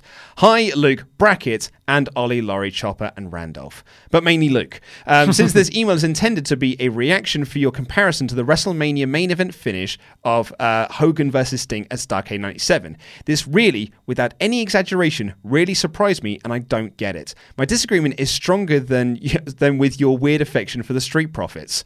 Since you said uh, since you said you haven't seen a defense of the finish, beware of the ghost you've summoned. Is that even a saying in English? My only real problem with the finish is the sloppy execution, but on paper, I think it's the only finish that really makes sense. Here is why. Number one, Ronda shouldn't have tapped out. As many of you said, she didn't tap out in judo, MMA, and in WWE. If she would have tapped out, the character of Ronda Rousey would have been uh, would have taken irreparable damage. The only way I could have seen a submission victory for Becky against Ronda would have been if she passed out. That would have been epic. But if you ever want to bring Ronda back, you can't let a, a submission artist tap out. Losing directly is enough. Number two, Ronda got pinned is payback for her character's disrespect for pro wrestling. Neither in judo nor in MMA do you have a pinfall as a victory condition. It's what survived the, uh, the transition from catch wrestling to pro wrestling, a topic I'm currently writing a book about. While in judo or in BJJ, being on the ground is like a safe place. In pro wrestling, it's not. Because of that possibility of getting pinned, her ignorance of the fact was a wonderful piece of character building, in my opinion. Number three, it was built throughout the match. There were many moments where Ronda went into a position where she could have been pinned. For example, there was a double t- armbar attempt on uh, Charlotte and Becky that nearly turned into a powerbomb. She could have been pinned right there. To be honest, when I saw the spot, I called the finish. In the spirit of the hero's journey, she didn't manage to learn from that mistake and therefore was doomed to fail this way. I had to get these points that they are significant in my eyes from my chest. I don't say the match and the finish was perfect. The crowd was burned out, the timing and the execution of the finish was sloppy, and Ronda's reaction didn't help at all. But I really enjoyed the finish, and me and my peers heavily celebrated when we watched it. We didn't watch the pre-show, so our attention level wasn't weakened by those additional two hours. So I'm actually was a bit angry at the negativity about the finish, especially since Starcade 97 Hogan vs. Sting is objectively the worst finish to a major money feud payoff match in the history of pro wrestling as a whole, and nothing ever came close. I know this is a long email, and I'm sorry for that. Because of that, I don't have any hopes of it being read out on the show, but I had to get it off my chest since I value your opinions and the discussion. I would. Um, uh, I would, though, appreciate any reaction to this email since I've spent my time writing them. Also, tell Ollie if he manages his marathon, I'll send another booze package in the future. Support and love Wrestle Talk. Swabian Pasta Guy, Marcel. That is an excellent email. Yeah. And I really want to read the book on the transition from catch wrestling to what was it? The Uh, from judo to like catch wrestling. Yeah. Uh, oh, it's from catch wrestling to pro wrestling. Wow. Uh, yeah, so, um, yeah, those are all valid points. I like how you, you, you clearly state, look, that was a botched finish and that the shoulders were meant to be down. And you do put some good storytelling points through to it. I mean, I've got to. Th- You found those points. I didn't find those points. I can see how you did. If that's the story you're telling, then tell that story on the commentary and in the build up.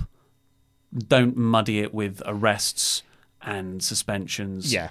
Plus, I, I, I, I get the as we talked about yesterday, Ronda not tapping out and never tapping out. I personally think it's okay, but I can also see why you shouldn't do it. So like I'm I'm not on the fence by that, but I can see both sides. So yeah, I'm I'm with you there. But a fluky roll up rather than an impact move one, two, three that looks and feels like a finish that the crowd can react to would have been so much better. Yeah. Uh, so what were the other points? Um, just I- about that, it, yeah, it's something that Ronda, it, it being in judo, it's a safe space for her, so she wouldn't have known to kick out. But like, but Ronda's been, she's had Hmm. pin attempts on her throughout the year, so it's not like this is new to her. It's not like this is the first time anyone's ever tried to pin Ronda Rousey. Yeah. she's kicked out before. So I, I'm with you. I feel that this is, and I don't, I don't, I don't mean to say this that I think you're wrong when I'm I'm about to say what I'm saying, but this to me feels like you're trying to apply reason to it as opposed to that was why they did the finish. You are you've seen a finish and be like, it doesn't make sense. Ah, but if you look at it from this way, I suppose it could make sense. As opposed to that's the they did this finish because that's the reason why they did this finish. I think that they thought doing a surprise roll up is a way to protect Ronda and set up a future match, which I don't fully disagree with. I just think that it ended up being a flat finish. And my comparison to Sting Hogan at Starcade 97 comes from the fact that that crowd didn't react to that finish the way that they should have reacted to that finish. Because what they were expecting, Sting beating Hogan, was Hogan beating up Sting for 10 minutes and pinning him with a leg drop. And then Bret Hart coming out and saying, no, that finish is not the finish we want, and then Sting winning. And the crowd did not pop as big for Sting winning there than they would have done had they just done a regular match where Sting hit the Scorpion Death Drop or he locked in the, the Scorpion Death Lock and had Hogan tap out or you know verbally submit or something along those lines. And they didn't react to it as big as they would have done. That's what I that's my issue with the finish. Crowd should have popped huge for this finish. Like you said, big impact move that feels like a finish. And that's the other side of it. It felt like it was just getting into its final gear and it ended too quickly. Yeah. I, I, I do really like the, the visual of Ronda passing out in a Dis-arm-her. Uh, that's one way to get round her tapping, not tapping. But yeah, that, that that would be a really good bit for the eventual Ronda versus Becky singles match. Um, yeah, I and also I don't think you should be angry. You can disagree with that anger. Yeah. So Yes, but excellent email nonetheless. Yeah, yeah, Absolutely. well Very ex- Yeah. All right. Well, let's do some 80% facts and then we're going to get out of here. This has been a very, very long show and we've got to do a live stream very soon. Um, Harry uh, emails in to say, Hey guys, big fan of the product. Just thought I'd share some 80% facts with you. Number one, you get more energy from eating an apple than having a coffee. Huh. Maybe? Hey, man. Keeps the doctors away as well. And number two, you lose 5% of energy every time you click snooze on your alarm and continue to sleep. Now, I buy into this one. Mm. I think hitting snooze on your alarm and having micro sleep just makes you more tired. I think once your alarm is gone, you should just get up. Totally. And that is that's the only way to do this. My wife is a snoozer. She sets an alarm. She's like, I need to get up at half past seven, so I'm setting my alarm for half six, and then I'm just going to snooze. And I'm like, that is to me, that doesn't that, that's backward logic. Uh, anecdotally, I think this is major like majorly a, a female thing to do, where you set because Laurie has it as well with his lady partner, where alarms are set at ten minute intervals for an hour before someone's meant to wake up. Yeah. and I'm like, I've had to move my wake up time half an hour before it usually is because I don't want to get caught in this hour of just the, the, the, the little iPhone bell ringing. Yeah. annoying sounds. Yeah. Uh, so I, I completely buy into that one. I don't know if it's like a you lose five percent of energy. I don't know what the percentage is, but I know that if my alarm goes off and I just wake up, I feel much more awake than if I just snoozed it for five minutes and had a five minute amount of sleep. Yeah, because you go from having a, a lovely six, seven, eight hour block of uninterrupted sleep, hopefully, to you're just about to go into REM sleep. Oh, I'm awake. It's Yeah. like that's a form of torture in, in Iraqi prisons. So there you go. If you are a, a snoozer, um, You're a loser. you're just Iraqi prisoning yourself uh, when you're in your sleep pattern. And let's have this last one from Connor who says, The louder the fart, the less it smells. It's the silent wet ones that are the killers. All right, well, I will uh, put that to the test over tonight's live stream. Thank you so much for all of your correspondence. Thank you so much for listening. We'll be back tomorrow uh, earlier if you're one of our UK listeners and have not been able to listen to us on your commutes home. Um, we'll be back earlier tomorrow. Um, probably still not in time for your commute, but you know we'll do what we can um, for the SmackDown review. And then next week we're almost back to a normal schedule. Thank you so much to everyone who has joined us. Take care. I love you. Goodbye.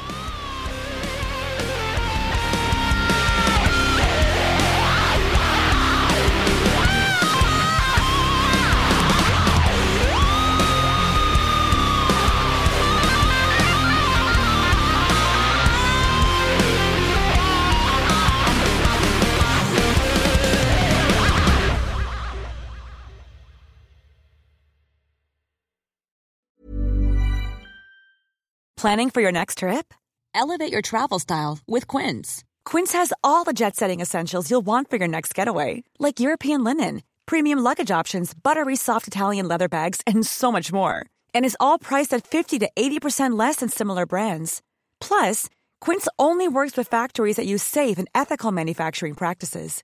Pack your bags with high-quality essentials you'll be wearing for vacations to come with Quince. Go to quince.com slash pack for free shipping and 365-day returns. Hi, I'm Daniel, founder of Pretty Litter. Did you know cats tend to hide symptoms of sickness and pain? I learned this the hard way after losing my cat, Gingy. So I created Pretty Litter, a health monitoring litter that helps detect early signs of illness by changing colors, saving you money and potentially your cat's life. Pretty Litter is veterinarian developed, and it's the easiest way to keep tabs on your fur baby's health right at home. Go to prettylitter.com and use code ACAST for 20% off your first order and a free cat toy. Terms and conditions apply. See site for details.